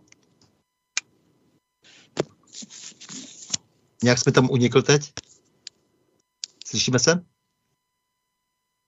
Výpadek technický, slyšíme se? Ano, slyšíme se už, ano, ano. Mhm. Ano, eh, ano, je to pravda a je to, je to úplně jednoduché. Ten důvod je v tom, že Němci když si budují ty jednotlivé svoje stavby, ať už tady v tom případě je severojižní propojení eh, Rýn, Mohan, Dunaj, anebo i klidně železniční koridory, tak já jsem absolutně přesvědčena, jsou, je to jednoduché si to doložit, jo, tak um, jsou samozřejmě rádi, když ten ekonomický, ale i vodospodářský efekt je u nich a ne u nás.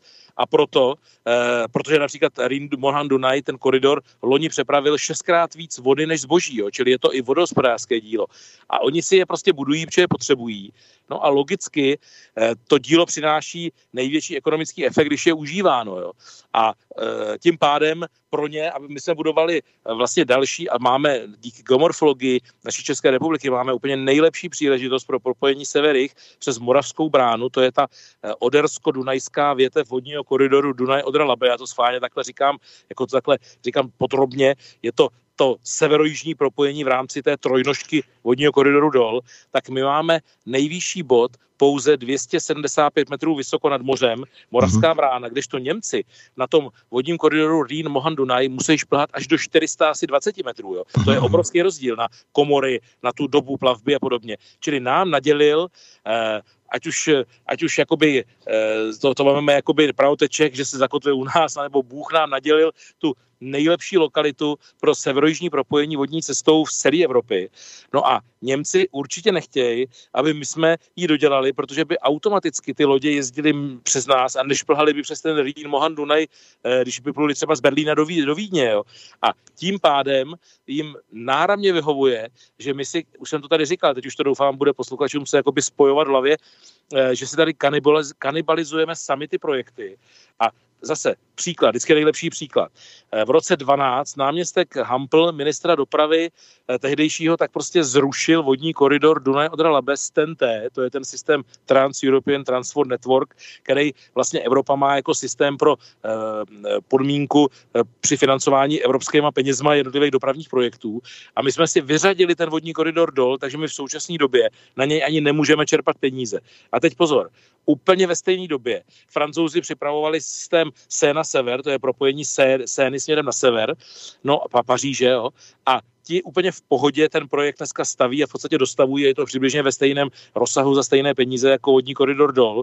A ty peníze z 85% vlastně pocházejí z Evropy a oni tím vytěžují tu Evropskou unii a stavějí si to za, za to. A jelikož při stavbě dochází k placení daní a všech těch souvislostí, tak když vám někdo dá 85%, tak vlastně pro ten konkrétní stát ten projekt je vysoce ziskový už při stavbě, jestli mě rozumíš. Už při stavbě ne, samozřejmě každá taková velká, velká stavba no. pochopitelně znamená obrovskou, obrovskou spoustu příležitostí a hlavně, když to dělají naše firmy, tak jo. neotékají ty peníze do cizího státního rozpočtu a tak dále, že to že vidíme na celém eh, našem průmyslu, který, který je hodně v tomto smyslu poněmčen. Já to říkám, neříkal jako nějak, eh, nějak bezelstně, protože jsem chtěl jako říct, že, eh, že samozřejmě Německo dnes bezprecedentně má, má bezprecedentní vliv na naši ekonomiku, řekl bych historicky téměř.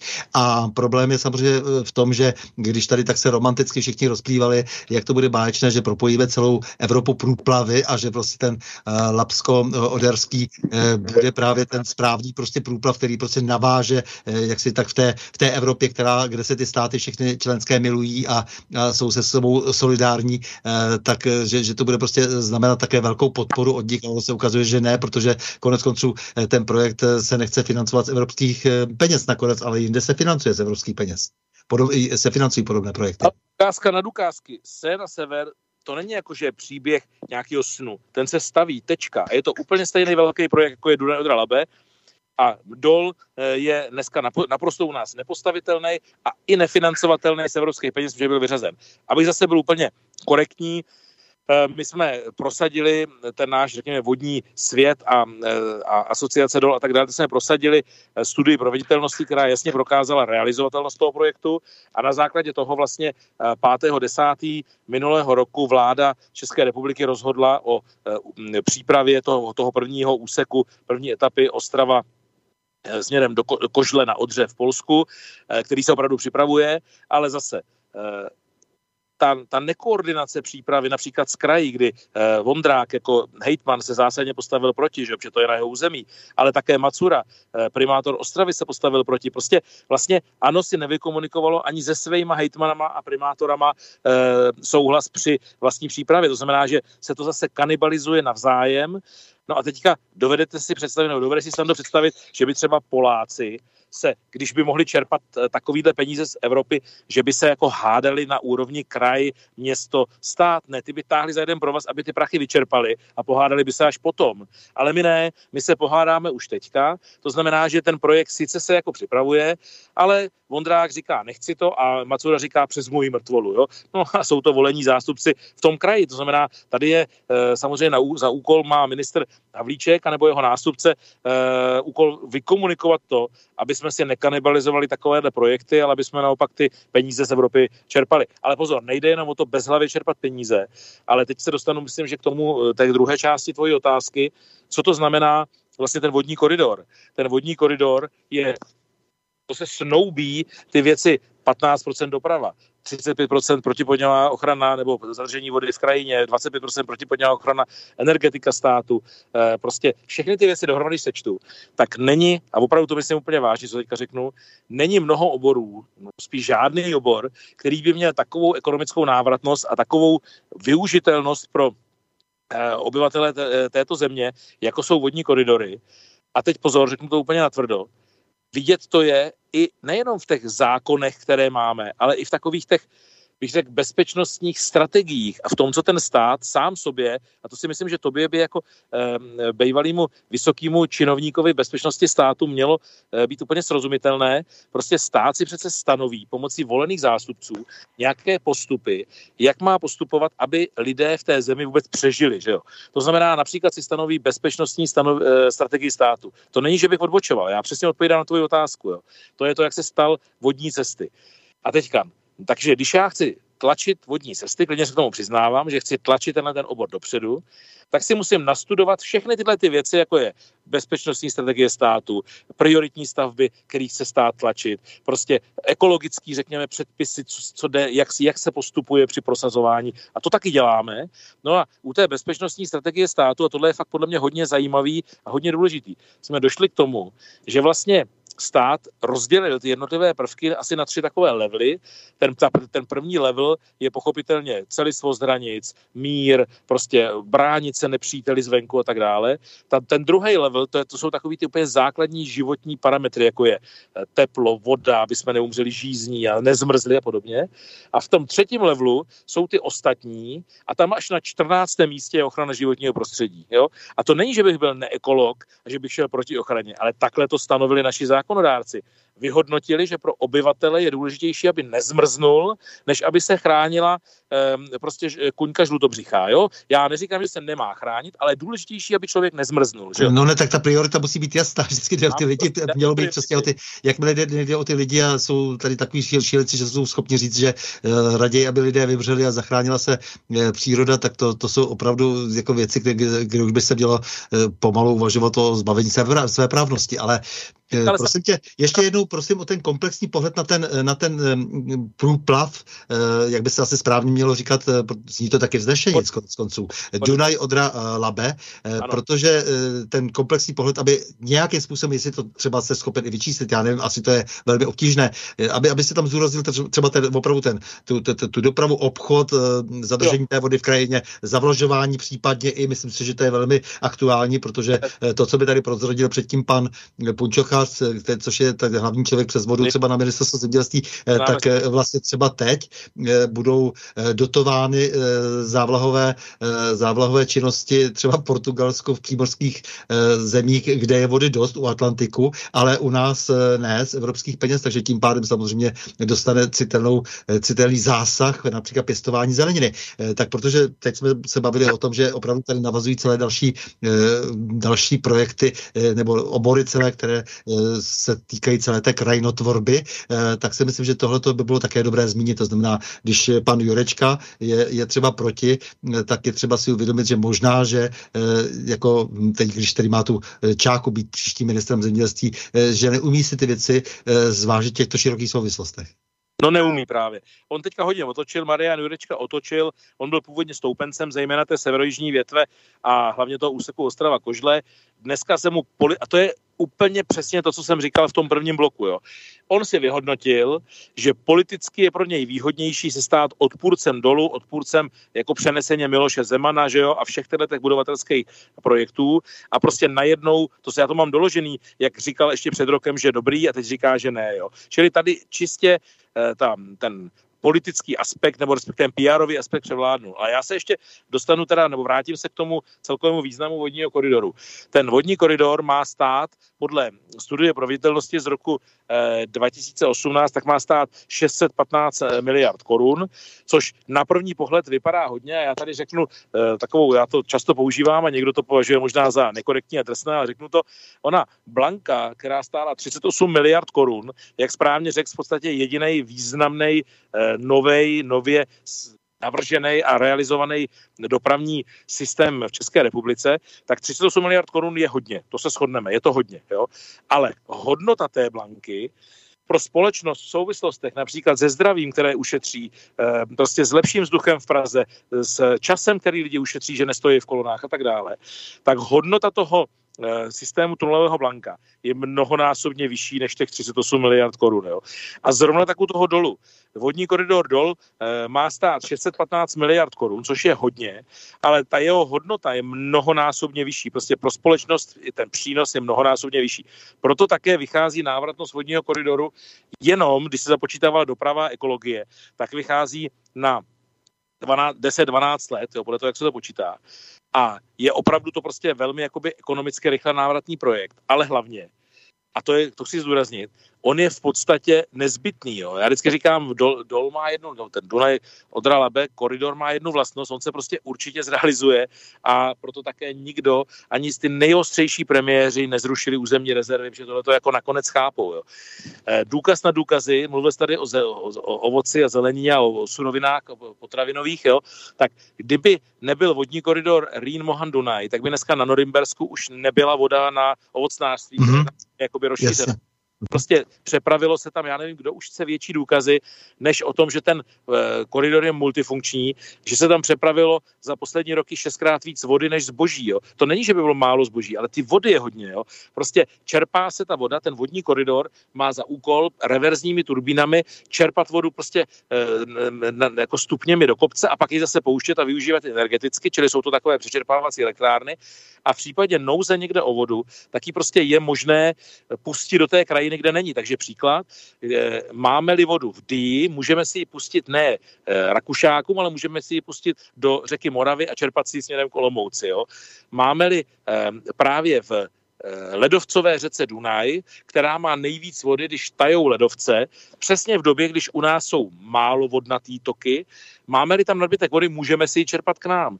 Máme-li u nás povodeň, a ta je přesně jindy, než je na tom uh, úseku uh, Dunaje, tak tu povodeň můžeme lehce odvíst prostě do toho Dunaje. Čili to, to, to, je, krá, to je vlastně krásný argument eh, vůči těm, kteří tvrdí, že jsme odtokové území a tudíž musíme uh, si samozřejmě té vody vážet, to je v pořádku, ale my ji můžeme dokonce přečerpávat, aby teda ta nespravedlnost nebyla tak veliká, že některé uh, země uh, mohou na těch dolních tocích um, disponovat velkým množstvím vody a by vlastně ne.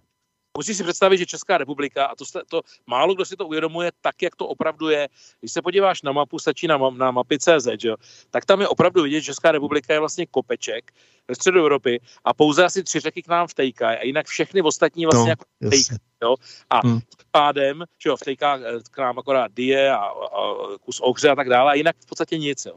A tím pádem my tu vodu musíme zadržet. A musíme ji zadržet tak, aby jsme byli schopni ji zaprvé využít, to je vystá Lavská kaskáda, ale také si ji při tom zadržení ještě někam přečerpat, protože se může běžně stát, že někde ji mít budeme a někde ji mít nebudeme. To se prostě může dít. Jo. A dělají to, a teďka řeknu ostrý věci, jo dělají to tak všichni, protože já jsem se tě neptal Stando předtím na to, jestli víš, že je 48 tisíc kilometrů vodních cest jako samoučel. Já jsem chtěl, abych na to teďka mohl navázat. Jo. 48 tisíc kilometrů vodních cest, tak když vemeš tuhle tu masu vodních cest, tak víc jak polovina, a to ještě jednou zdůrazním pro posluchače, víc jak polovina z těch 48 tisíc kilometrů vodních cest jsou umělý vodní koridory. Jo? Čili ta menší polovina jsou upravené e, řeky uh-huh. a, no, a ta větší polovina jsou ty umělý. A teď pozor, Podívejte se někdy, přátelé, posluchači, všichni se podívejte na běžnou mapu a uvidíte, jak v té západní Evropě ty vodní cesty jsou protkaný a propojený díky tomhle koridorům. Všude se ta voda míchá. Vzhledem k tomu, že tam jsou ty plavební komory, tak se nemíchá nějak zásadně, ale trochu se míchá. A nikde nejsou mutované ryby a nikde z toho není žádná ekologická katastrofa. Proč to říkám? Protože jen co tady zmíním, že bychom mohli čerpat vodu z Dunaje do Moravy, tak okamžitě odpůrci řeknou, že by to byl konec, že by došlo k míchání typů vody a, a prostě k, k obrovským zanášením sem cizopasných druhů, které tady nemají co dělat a různých. No, a hned vidějí důvody, proč to nejde. Všude v Evropě se tak děje a víceméně to eh, nic strašného nedělá. Naopak ty přínosy toho pro krajinu, pro vodu, pro zadržení vody v krajině jsou velký. Tak to je jedna věc. Jo. Druhá věc. Ten vodní koridor má význam energetický. Už jsem říkal přečerpávací elektrárny. Výkon toho vodního koridoru do Nendra Labe je přibližně výkon Temelínu. To znamená, nebavíme se o žádný malý elektrárně. Ale hlavně ta výhoda je, že tu vodu můžeme pouštět, kdy chceme. Takže ji můžeme pouštět ve špičkách a podobně. Další věc.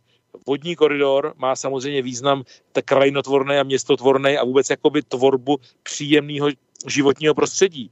Přece a někdo řekne, no a to je nějaký nesmysl. A já řeknu, chcete bydlet u železnice, u silnice nebo u vody? Každý chce bydlet u vody, že jo? Chcete bydlet nahaný, když budou zase znova dramatické teploty, 45 stupňů ve stínu. Chcete bydlet v uprostřed rožavného pole, anebo u maríny, u vodního koridoru. Jo? Prostě člověk přece si vody jak živa buduje prostředí, aby pro něj bylo příjemný, aby tam mohl žít. Jo? A u ty vody je vždycky prostě o 3 stupně menší teplota, je tam jak zavlažovat, je tam prostě Eh, příjemnější vzduch na dechání, prostě je to příjemný. Jo. A tohle se absolutně nikdo nezapočítává, to se vůbec nebere v potaz a bere se v potaz, že tím zabereme nějakou ornou půdu. No ale my sice zabereme ornou půdu v té trase, ale získáme tu vodní cestu, která je blahodárná, absolutně. To není jako, že e, zničíme to území, už tam nikdy nic nebude. Tam naopak bude ten vodní koridor jako života rozhojňovací jo, prvek. Takže tohle všechno, když dohromady sečtu, a to jsem tady nemluvil o dalších souvislostech, jako je třeba bezpečnost státu typu eh, šíření pandemí, různých třeba, nevím, prasečích e, nemocí a tak dále, myslím divo, divoký prasata a tak dále, kdy vlastně ty, ty e, myslivci musí hledat cestu, jak třeba zastavějí migraci nějakých zvířat. Jo, tohle všechno k tomu, ke všemu se používají vodní koridory, protože tam to mnohem líp ošetříš, než někde v lese. Jo. A to jsou jakoby jedna věc druhý. A když to všechno posčítám, tak najednou zjistím, že vybudovat vodní koridor je prostě velmi blahodárný pro jakoby života schopnost té společnosti. Jo. Už vůbec nemluvím o obraně státu. Jo. To přece je jasný, že Trojmoří, ten systém, který tady jakoby eh, v Evropě je diskutován, má samozřejmě vojenský eh, parametry. Jo. A všude ve světě se vodní koridory uvažují jako součást strategie obrany státu, jako důkaz na důkaz. Já vždycky říkám také důkaz na důkazy, aby to z toho každý pochopil, že si nevymýšlím. Jo. Kterýmu ministerstvu si myslí, že v Americe, ve Spojených státech amerických patří voda, řeky, patří ministerstvu obrany.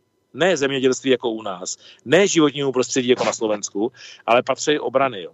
Protože se jsou vědomí, jak ta vodní cesta, ta voda je strategicky důležitá. Jo.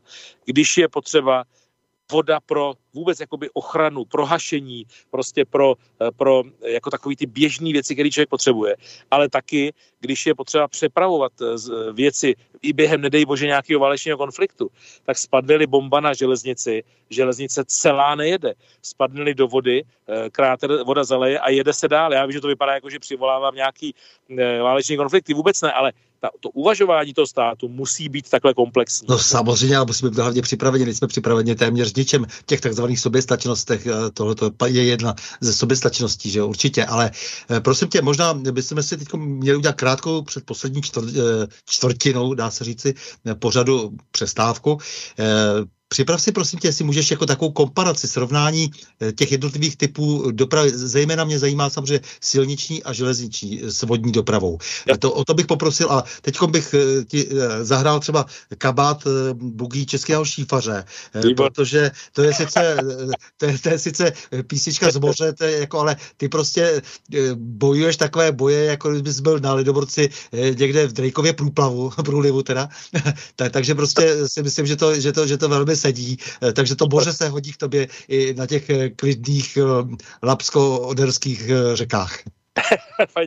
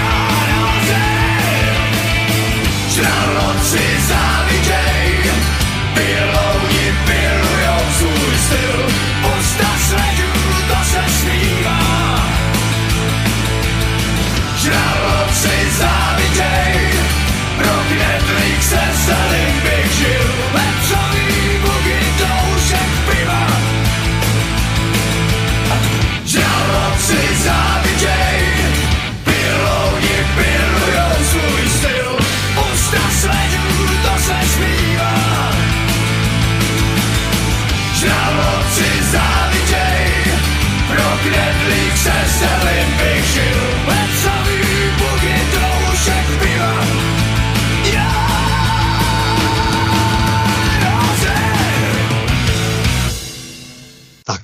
Milí posluchači, dospíval nám kabát a mydlíme na Prahu změn eh, s Janem Skalickým frontmanem to českých vodních cest. Takže Honzo, máš slovo a prosím tě, eh, řekni mi, jak vlastně umíš vlastně nějak zkomparovat ty, ty různé dopravy na našem území a e, aby z toho tedy vyplynula výhoda, případně i nějaké, e, i třeba ty nevýhody, tedy jako toho, toho vodního, vodního dopravování všeho možného.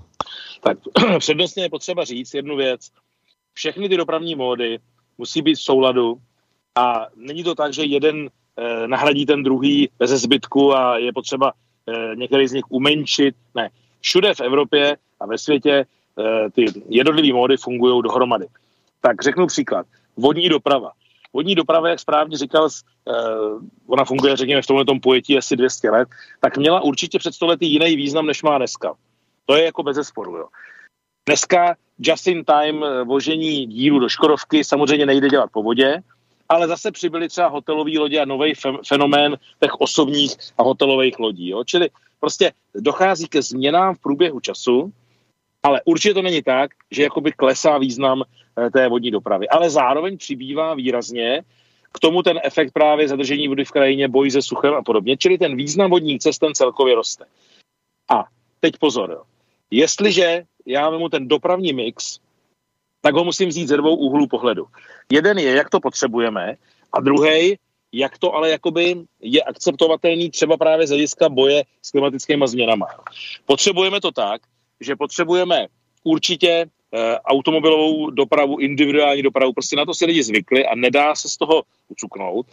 Potřebujeme určitě i dálkovou e, nákladní dopravu z místa na místo bez překládky, že jo, ne tu lomenou, ale tu bezpředkládkovou, že opravdu ten kamion pojede, pojede z jednoho skladu do druhého. Ale pak jsou určitě komodity, který se takhle vozit nemusí a který, jako třeba jsou stavební sutě, stavební hmoty, jako, je, jako jsou um, třeba vodík do, vodíku, do, do, do vodíkové autobusu a do vodíkových lodí. Ty se naopak nejlíp můžou vozit po vodě. Čili jde o ten mix, že to přerozdělování v průběhu času může znamenat, že v určitou dobu se vozí určité, určité komodity po vodě, určité po železnici a určité autama. Ale jenom jakoby smysluplným mixem dojdeme k tomu, že to je efektivní a to jak cenově, tak ekonomicky tím pádem a ekologicky. Příklad. Všechny rozvojové oblasti, už jsem to tady naznačoval, v Praze, Bubny, Smíchov, Holešovice, všechny jsou úvody. úvody.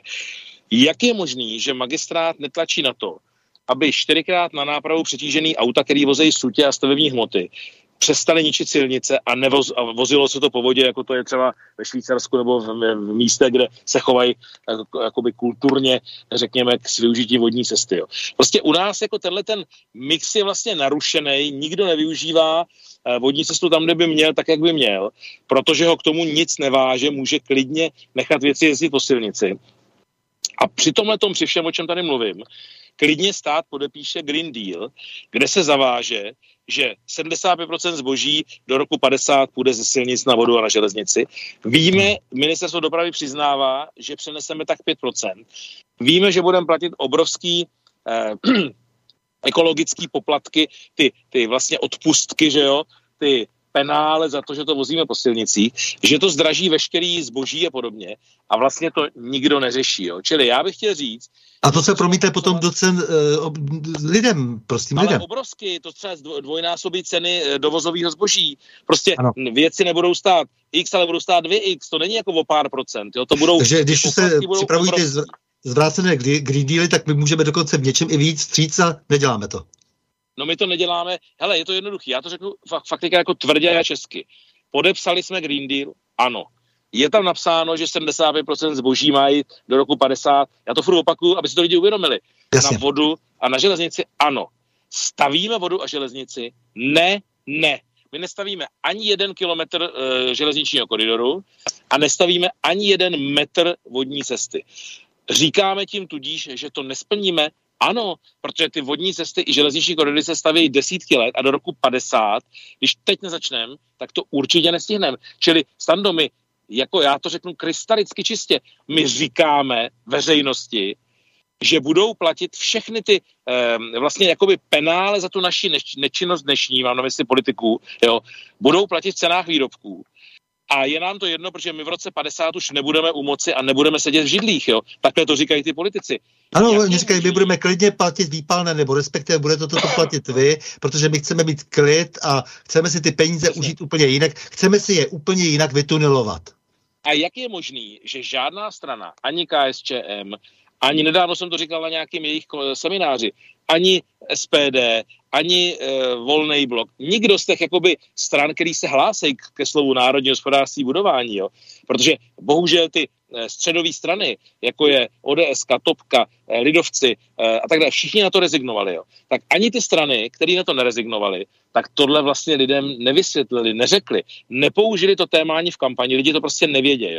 Čili porovnání těch módů, tak jak promiň, že to takhle řeknu natvrdo, jak třeba ty se stal, nestačí. My si musíme uvědomit tyhle ty jakoby souvislosti dneška, které před stolety nebyly, nebyl žádný Green Deal. Jo. A pak najednou vidíme to všechno jakoby jinak. My musíme zabezpečit, aby do, teďka pozor, teďka to řeknu na, na příkladu, jo, do Škodovky Mladá Boleslav, Stando, musí jezdit díly kamionama. Proč? Protože tam musí být na vteřinu přesně. Tam normálně vteřinu přesně se odvírají ty, ty eh, plachty těch kamionů a vykládá se, to, to tam jinak nejde. To opravdu nejde jinak. Jo. Ale auta ze Škodovky ve všech kulturních zemích jezdí po, po, po vodě. Proč? Ta loď je zároveň distribučním místem a zároveň skladovacím prostorem. Nemusí se překládat, nemusí ty auta stát někde na nějakých plochách. Jo. Ani vlak, ani auto tohle to nezabezpečí. Čili naše uh, automobilky jsou neskutečně handicapované tím, že nemají vodní cestu. Jo? Tečka. Uh, Slesko je jediná průmyslová oblast nad 5 milionů obyvatel, která nemá vodní cestu, takže vozit velký uh, tlakový nádoby z Vítkovic, uh, mašinery od Světlíka, tím, že to nemůže vozit, strašně handicapovaný. Ferox Děčín nemůže vozit obrovský nádoby, který dělá na vodík a tak dále. Dosti teďka třeba vyrábějí 200 nádob pro Egypt, vyrobili obří nádoby pro Guantanamo nejsou schopni to vozit, protože není funkční vodní cesta. Jo? Čili ve všech těchto souvislostech, jako jsou nadrozměrné náklady, jak jsem tady teďka o nich mluvil, tak musí člověk jako zvažovat, na co je který mod vhodný. Ta vodní cesta je nezastupitelná v tom, co jsem no, teďka jmenoval. Pokud když tak třeba, tak eh, připravujeme můžu, národní hospodářství obrovský Ano, jestli můžu vstoupit, podívej, se, to třeba jako jenom ty, jenom ty větrníky, vlastně ty, ty lopatky a tak dále, ty se dají přepravovat no. vlastně jenom po vodě a no, tím pádem, když už se tady, tady rozdělala tahle ta šílenost, jako, eh, no. že v zemi, kde příliš nefouká, eh, se také budují větrné elektrárny, no tak samozřejmě zase doprava jenom po vodě. Ano, Když už teda, takhle, jak, se, jak se, se teď bude licitovat ve všech mm, možných souvislostech právě eh, energetika. Ale víš co, jako ano, to máš pravdu, ale to je jako takový někdo řekne, no a my to stejně nechceme a někde to je, někde to není. Ale třeba v Praze žádný politik, ani žádný občan nemůže dneska říct, nechci, aby se postavil Smíchových, eh, Bubny, Holešovice, Karlín a tak dále. Ty rozvojové oblasti jsou určované a desítky let připravované k tomu, aby například Smíchovský nádraží částečně bylo zastavěno, eh, že jo, Sekera Group tam staví Smíchových, jo, a tak dále, Bubny a podobně. A takže to se bude stavět, to nejde jako zastavit a říct, to nebude, to by muselo dojít k úplný změně územního plánu a všeho to nenastane. Jo. Ale jak je možný, že veřejnost jakoby nepožaduje a lidi a ty politici to nevyužívají, aby ta vltavská vodní cesta, která, teď pozor, tohle málo kdo si uvědomuje, to bych chtěl, jestli tady, eh, i ty bys jako hodně zavnímal, Vltava v Praze je významná dopravní vodní cesta. Svým významem v kategorizaci vodních cest mnohem významnější než třeba D1 v rámci kategorizace dálnice Evropy. Je to mhm. opravdu významná dopravní vodní cesta, která na to má sloužit. My po ní prakticky nevozíme náklady. Jo. E, 1200 lodí, který mělo v roce 89 Česklo, Česká plavala Skoderská. 1200 plavidel, byli jsme největší vnitrozemská flotila e, v Evropě. Tak dneska se zcuklo z, na, na 38 posledních plavidel v registru a i my u nás loděnice Boletice Křešice, my jsme největší loděnice od Špindlu až po Hamburg. A to říká, že se stále šrotují ty, ty, ty starý, že jo? přijedou uh-huh. tři lodě, dvě se zešrotujou, použijou se z toho nějaký díly, jedna se udělá a takhle to, takže za deset let nemáme ani jednu loď. Já usiluju o to, aby jsme s ministerstvem dopravy a MPO dohodli um, uh, určitý pobídky pro právě výrobu uh, cytologistických plavidel pro Prahu a nízkoponorových plavidel pro Labe a tak uh-huh. dále, tak dále. Ale to říkám celý kvůli tomu, že vlastně v té Praze je to úplně krystalicky čistý, že když by ty lodě, třeba šest plavidel máme spočítáno, že by na to stačily, by vozili výkopky a přiváželi stavební hmoty do těchto rozvojových oblastí, který se jmenoval, tak by opravdu se snížila doprava na silnici eh, třeba o, eh, u jedné ty lokality třeba o 1500 eh, těžkých kamionů, který tam za rok prostě projedou na A to jako je hodně, jo? to jsou prostě velký počty, jakoby.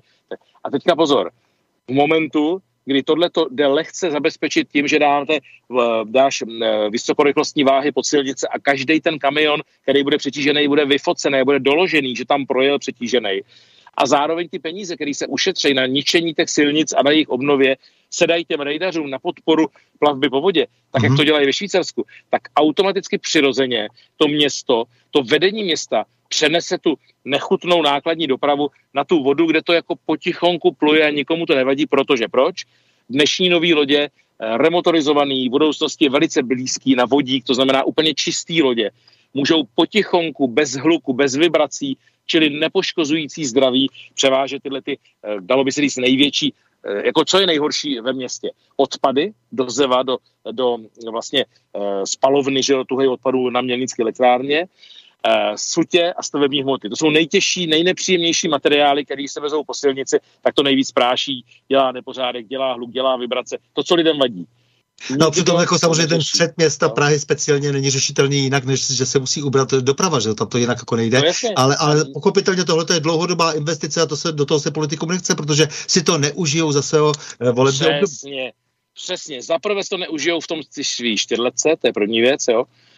A druhá věc, Vyžaduje to samozřejmě odvahu například, že řeknou, milí Pražané, aby jsme tady mohli dostavět e, Smíchov jich, anebo ještě jinak řeknu, Karlín třeba a, eh, a oblast prostě Bubnů, tak bude dále fungovat eh, betonárka TBG Metrostav vlastně vedle ulice, ulice pobřeží, jako by to je ta ulice vlastně, co vede na Praze 8, že jo, ta nová, kde je to Danubium a ty, ty nový baráky, to je ta vlastně ulice směrem jako do Libně, že jo.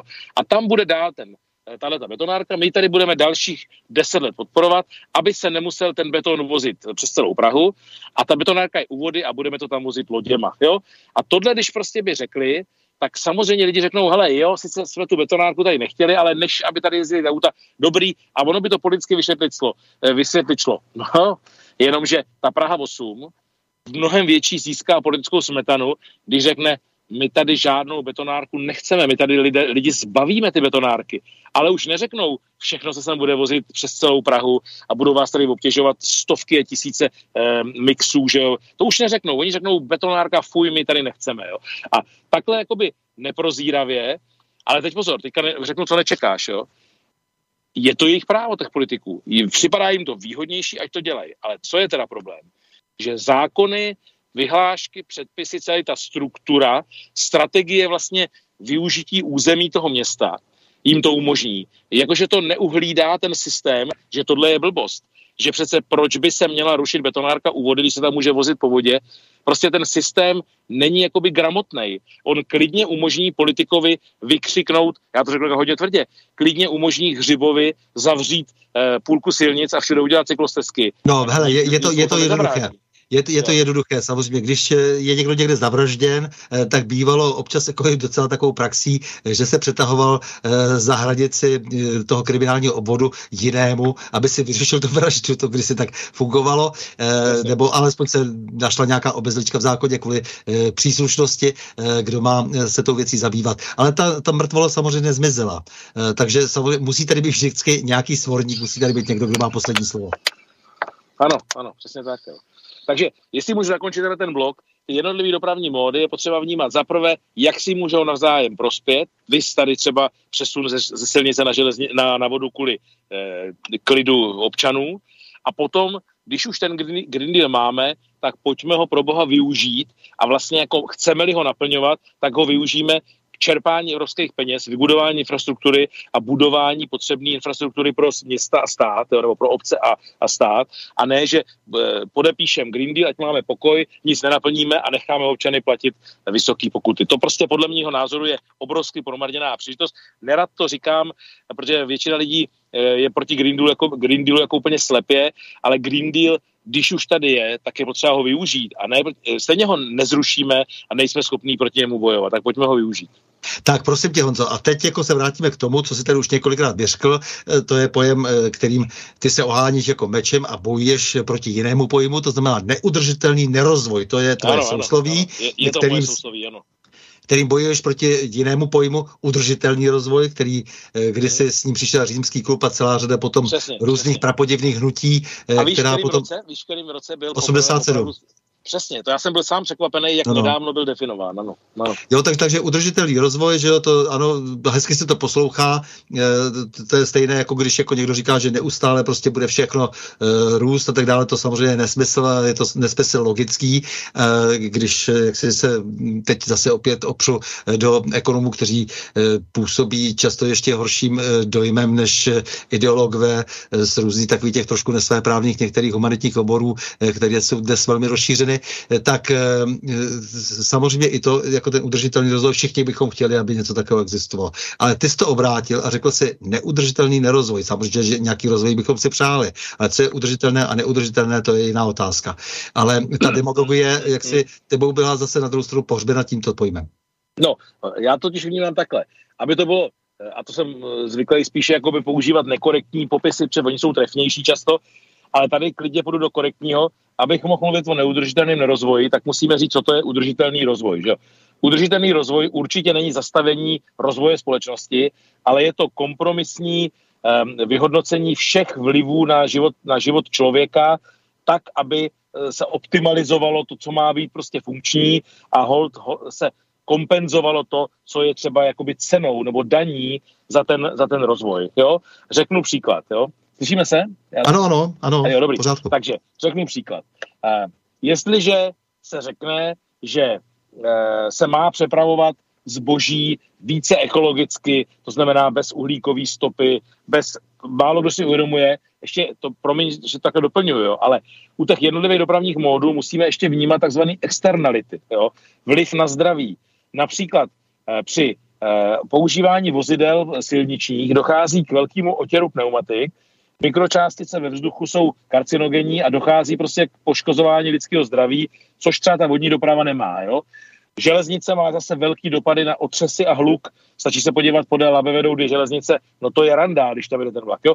A když započítám tyhle ty externality a nějakým způsobem, a na to jsou metody, eh, je tam i cena za lidský život a tak dále, prostě jsou na to metody, je to spočítat, tak samozřejmě ta vodní doprava vychází absolutně nejlíp v rámci uh, minimálních externích. Uh, se, jsem rád, že ten pojem používáš, protože v ekonomii se často nepoužíval a říkalo se jenom jako nějaké kladné či záporné externality tady jsou, takže to je také to, co se nedá spočítat úplně přesně, to oni zase no, jako přiznávají, že, že, že na to úplně metodika není. Ale já bych dokonce řekl, že zvláště v takových um, složitých dobách, jako v jaké žijeme, jsou dokonce nejsilnější právě. To znamená, tak. že se do toho započítává tak. i mentalita a to všechno, co jsi říkal ohledně těch politiků. Ale proč taky ne? Jestliže prostě někdo žije u e, železnice, kdy mu opravdu každý čtvrt hodiny duní šílený vlak, jo, uh-huh. tak to jeho život ovlivňuje, ne že ne, jo.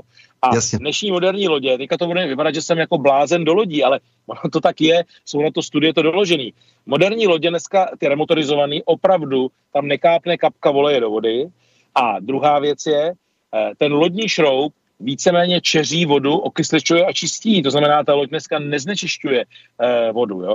Druhá mhm. věc, eh, ta loď, ale pozor, i ta infrastruktura pro plavbu dneska neničí třeba ryby. Jo. Eh, řeknu malý příklad, to, to bych tady měl určitě zmínit. Zase na plavební stupni Děčín to ukáže, ale platí to pro všechny stupně. Jo. Eh, tak, jak se stavilo, když se stavil třeba v 36. roce Střekov, by se dneska už žádná eh, přehrada, žádný jest nepostavil. Dnešní plány na plavební stupeň Děčín obsahují dvojtečka, tři rybí přechody. Jeden je mocný ploučnice, to je vlastně řeka, jo.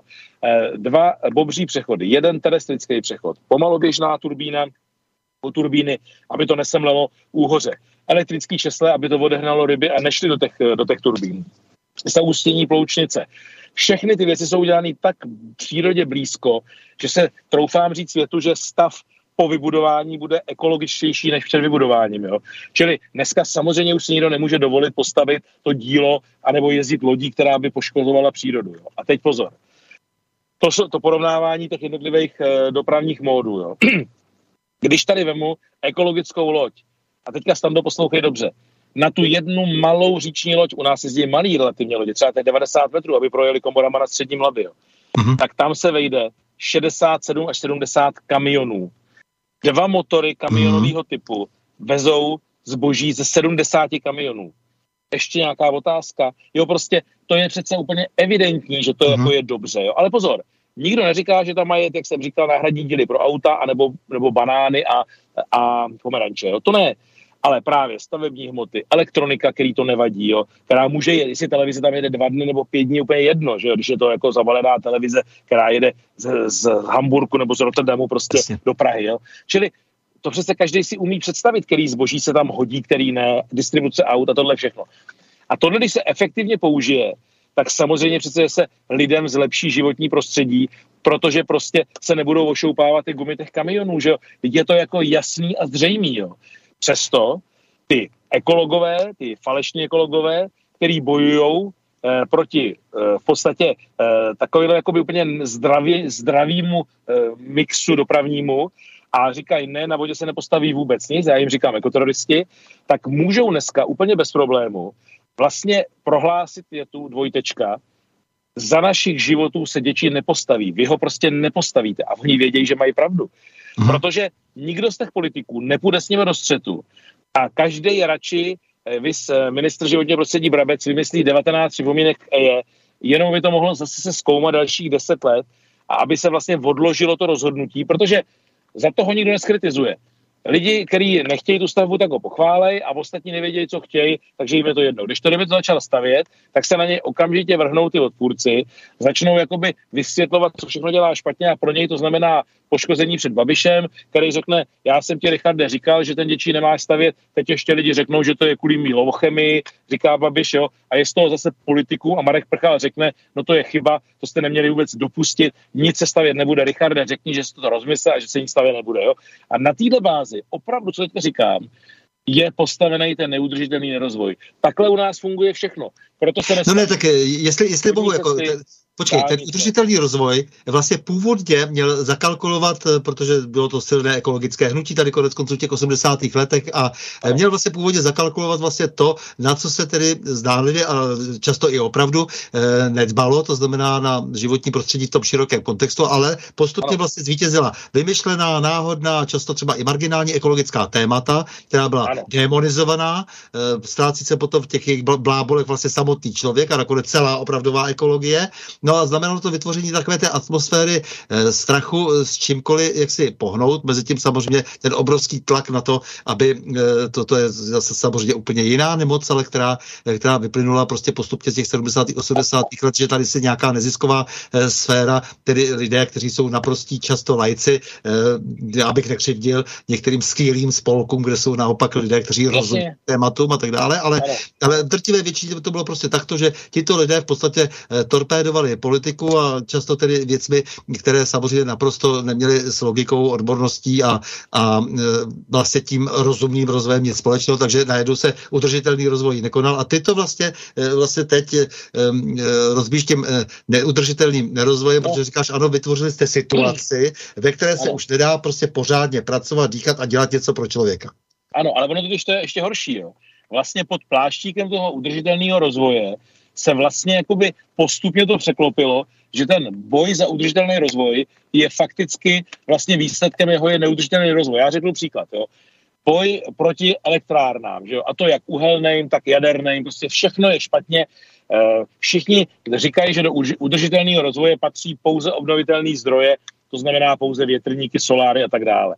No ale ty mají přece taky spoustu dopadů eh, těžko likvidovatelných prostě součástek, který se... To při, při samotné výrobě, při jo? samotné výrobě tam obrovský dopad ale, ale hlavně tady chybí takový ten úplně zdravý rozum. Jeden náš společný kamarád, že Jardanovák říká, a to má naprostou pravdu, tak říká, eh, jeden kilogram vsázky eh, jádra, to znamená, že jo, eh, ty, to, ty, ty uranový v podstatě jakoby toho uranového pohonu je milionkrát efektivnější než jeden kilogram biomasy. Jo?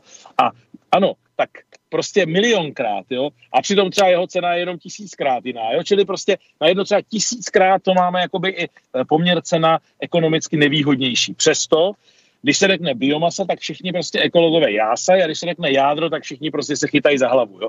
A přitom je tam tisícinásobně výhodnější jako ten komplexní pohled. To je jenom jeden aspekt. A potom je tam celá řada dalších aspektů, to znamená, že například eh, tím, že se eh, spaluje ta organika, která patří do pole, tak se těžce poškozuje bonita ano. půdy a to stále rychleji, takže, takže vlastně se eh, do, dokonce by se dalo říct, že se vlastně způsobily už nenávratné škody na velké ploše našeho tak, území. Nenávratné škody a v souvislostech vlastně ničení jakoby půdy právě tím pěstováním toho, toho jedno, jakoby jednosměrným pěstováním těch kon, konkrétních rostlin a tak dále, že ono stačí se podívat na řepku, že tak poškozujeme si vlastně celkově ten jakoby půdní fond a podobně. Ale musíme započítat i to, že právě protože jsme uměli dělat, to jsem tady taky ještě chtěl v rámci toho neudržitelného nerozvoje hodně zdůraznit, my jsme uměli jako stát dělat eh, investiční celky, cukrovary, prostě lihovary, velké fabriky, jaderné elektrárny. Tohle všechno bylo naše obrovský know-how, který jsme tady měli před 30 lety. A když jsme uměli jadernou elektrárnu postavit, a vlastně ji sami si vybudovat a provozovat, tak to není jako jenom, že v tu chvíli někdo na tom vydělal. To jako celkově zvedalo efektivitu toho, toho bych řekl, jako potenciálu té země. Že jo? Eh, ano, eh, za komunismu ne, ne všechny věci fungovaly zdaleka, ne jak by měly, jo? ale to neznamená, že je výhodnější, když my dneska neumíme vyrobit nic. Jo. To přece vůbec takhle není. To znamená, mě velmi mrzí, že podstatě jsme rezignovali třeba na právě výrobu elektráren a na výrobu e, těch te, te, technologických celků, který jsme uměli, ale bohužel na rozdíl od prolomení neudržitelného rozvoje, já se už obávám, že tady bude velmi obtížný tohleto zpátky nastavit. Jo. Málo kdo ví, vyrábíme velmi zajímavý vodní elektrárny, pár firm u nás to umí a vyrábíme je pro Gruzii, Turecko a různý země světa. Tam jsme v těch technologiích vepředu, ale že bychom někdy obnovili výrobu jaderných elektráren v Plzni a tak dále, to si myslím, že už je téměř nereálný. A teďka řeknu proč, jo a to se možná nečekáš, kam půjdu, ale skočím ke školství a vůbec takovému tomu pojetí péče o budoucnost. Já, si, já to vidím eh, na tom vodním světě našem. Slyšíme se? Ano, ano, slyšíme jo, se velmi dobře. To našem, a já, to a já vím, kam míříš, ano. Vidím to na našem vodním světě eh, a teďka prosím posluchači vnímejte, eh, ještě před 30 lety do naší loděnice Boletice Křešice v Děčíně, tak docházelo 300 studentů, který tam měli měli eh, prostě praxi na, na svá řeče a tak dále a vlastně učili se být těma, eh, těma lodníkama, loďařema výrobcema lodí a prostě lidma, kteří s tím lodním biznisem budou celý život nějakým způsobem propojený, vystřela, že pak pluli na lodích nebo je vyráběli a podobně. A byly tam dvě střední školy v Děčíně, kde se ty lidi vzdělávali a celý ten jakoby biznis dohromady nějakým způsobem fungoval. Jo. A dneska poslední ty starý bardi, který všichni jsou těsně před důchodem nebo už v důchodovém věku, tak ještě jako navazují na tu tradici.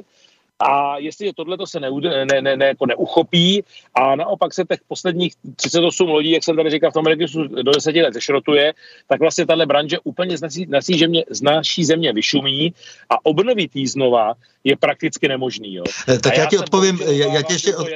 Jasně, to samý. já ti odpovím, eh, jak si slovy jiného mého přítele, který eh, ještě, když jsme se o tom bavili třeba před 15 lety, tak říkal, ano, je to, ta situace je taková, že vlastně Rus Rusové mají ještě třeba ty odborníky v domově důchodců a Američanům už umřeli. Proto také Westinghouse říká, že dokáže dělat jenom finančního operátora, to znamená v podstatě sebrat prachy a, a nic neudělat a potom požádat Rosatom, aby to dostavil. Ale eh, jak on, eh, ty, ty Rusové potom se jako, jak si, jak si zpamatovali z toho ze všeho, že jo, a opravdu vychovali nové generace, takže není ještě Aha.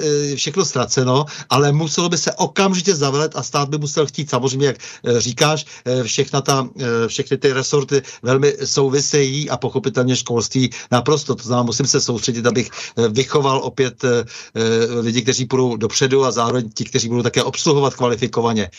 A jak říká František Hezoučký, jak si citlivě budou používat tu jadernou elektrárnu proto, aby, měla, aby byla schopna dožít jak si také vysokého věku, jak on říká, že je schopna až třeba těch 80 let, ale musí se to umět. Tak, takže, takže i to má, má úskalí. Problém je, že ta, hm, Problém je, že ta, to, to, problém je v tom, že tahle ta otázka těch eh, jakoby končících oborů a škol, tak já se nepamatuju, kdyby byla našima politikama zdravě uchopena. Prostě není to téma. Eh, já jsem taky rád, když jsou lidi hodně vzdělaný a když stoupá počet vysokoškolských vzdělaných lidí. A na druhou stranu některé obory tady úplně chybějí a ten stát těma pobítkama, eh, který by vlastně mladí lidi třeba natáhli do těch oborů, tak v podstatě nic nedělá. A dneska nejmodernější je jít studovat nějakou soukromou vysokou školu, že jo, a vlastně ten obor si člověk často vyhledává spíš někde v andragogice a v nějakých médiích a v tomhle.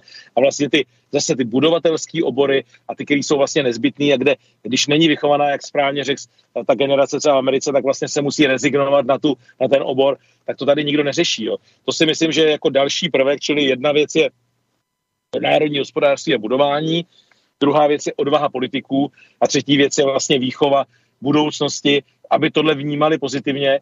A tady já se obávám, Stando, když se podíváš na vlastně volební preference mladých lidí, často tam eh, rezonují témata jako auta nebudou potřeba, všechno se bude sdílet, nemusíme nic vlastně vlastnit, nemusíme nic mít, jo. Já neříkám, že základem má být vlastně auta, ale chci tím říct, že jakoby se tak změní ta, ta společnost, že potom jakoby nebude prostor, aby my jsme eh, byli v tom řetězci, včetně té výroby, eh, kompletně zapojený a bohužel pravděpodobně opravdu jako některé obory od nás úplně odejdou a je to i vidět. Eh, já tady tohle říkám otevřeně i ministrovi Havlíčkovi a ostatním, je tady úplně poslední možná generace, která vodu může ještě uchopit a která může ještě zabezpečit, aby tady eh, lodní eh, doprava a flotila vlastně kromě osobních lodí a rekreačních plavidel tady byla. A když tohle to neuděláme do nějakých osmi let, tak třeba ten obor úplně vyšumí, i ty školy vyšumějí a opravdu tady prostě nebude, ta tradice se přetrhá a obnovit ji nebude možný. Jo. U toho jádra si myslím, bohužel to nastalo taky. A ještě jsme měli zmínit jednu věc, měli jsme neskutečnou tradici lesního hospodářství, že jo, Česká republika. Víme o tom, že naše lesy byly prostě unikátní a myslím, že i tady jsme za poslední léta hodně jako rezignovali na...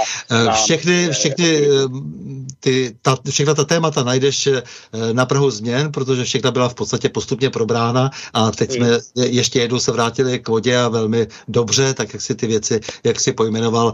E, nicméně možná, že ještě teď byly ty volby, e, nechci tě po tobě, aby si teď hodnotil, hodnotil volby, ale, ale prosím tě, protože vím, že si také už někde trošku začal, začal i vlastně hodnotit tu, tu minulou práci těch různých politických stran a to se tak hodí tedy v tom povolebním období. Můžeš vyjmenovat strany, které se nejvíce zasloužily o neudržitelný nerozvoj, o tu stagnaci a, a tím pádem o zhoršování české perspektivy a hodnutí společnosti. Já, mám, já ti moc děkuji, Stando, za tuto otázku, protože si myslím, že zaprvé eh, předpokládám, že už se chvíli k závěru, tak sem přesně patří, ale hlavně je to úplně aktuální téma, kdy eh, je potřeba, aby veřejnost si tyhle ty věci v hlavě srovnala. Bohužel a to přiznávám, já jsem byl přes 10 let členem ODS, jo, tak ODS se za poslední dobu stala naprosto nerozvojovou stranou, která se bojí investic a bojí se, um, ano, je to hodně i tím uh, stínem, který jakoby sebou nese právě v souvislosti třeba s Blankou a s některýma projektama, že jo, uh, minulosti. To znamená, a přitom já Blanku, jak jsem říkal, považuji za velmi dobrou stavbu, kterou denně používám, ale prostě je tam ten stín, řekněme, tak motrovský, že jo, když to řeknu. A takže ODS úplně tohle to zaprodala. Bohužel Eh, TOP 09 je naprosto nerozvojová strana. Eh, dů, dů, důkaz na důkazy je, že eh, je vlastně proti jako všemu, co jsem tady jmenoval, jaderná energetika, vodní cesty, prostě všechno tohle to jakoby jim vadí a jsou na ty hodně takový právě sdílecí ekonomice postavený.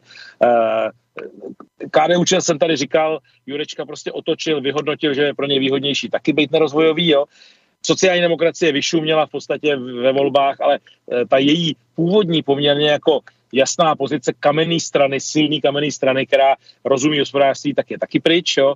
Eh, když to řeknu hodně tvrdě, je to teďka, neříká se mi to lehce, jo, to co řeknu, ale v podstatě strany, které vůbec chápou, že je potřeba ekonomiku podpořit a teď nechci říkat nějakýma dotacema státníma pobídkama jenom, ale nějakým komplexem vnímání, že je úplně normální budovat národní hospodářství. Jo.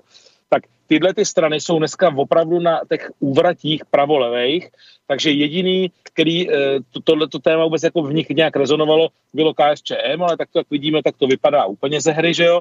Eh, pak to je samozřejmě SPD a volný blok, a ty, ty malé strany, které tam dneska vlastně se ani nedostanou. SPD se dostane, ale v podstatě bude s jistotou mimo, eh, bude v opozici, že jo? Čili z těch koaličních stran, které dneska se můžou dostat do vedení eh, parlamentu a do vedení, řekněme, zákonodárských sborů a určovat vlastně směr, co nám zákony umožňují, tak se vlastně nedostala ani jedna taková ta rozvojová budovatelská strana.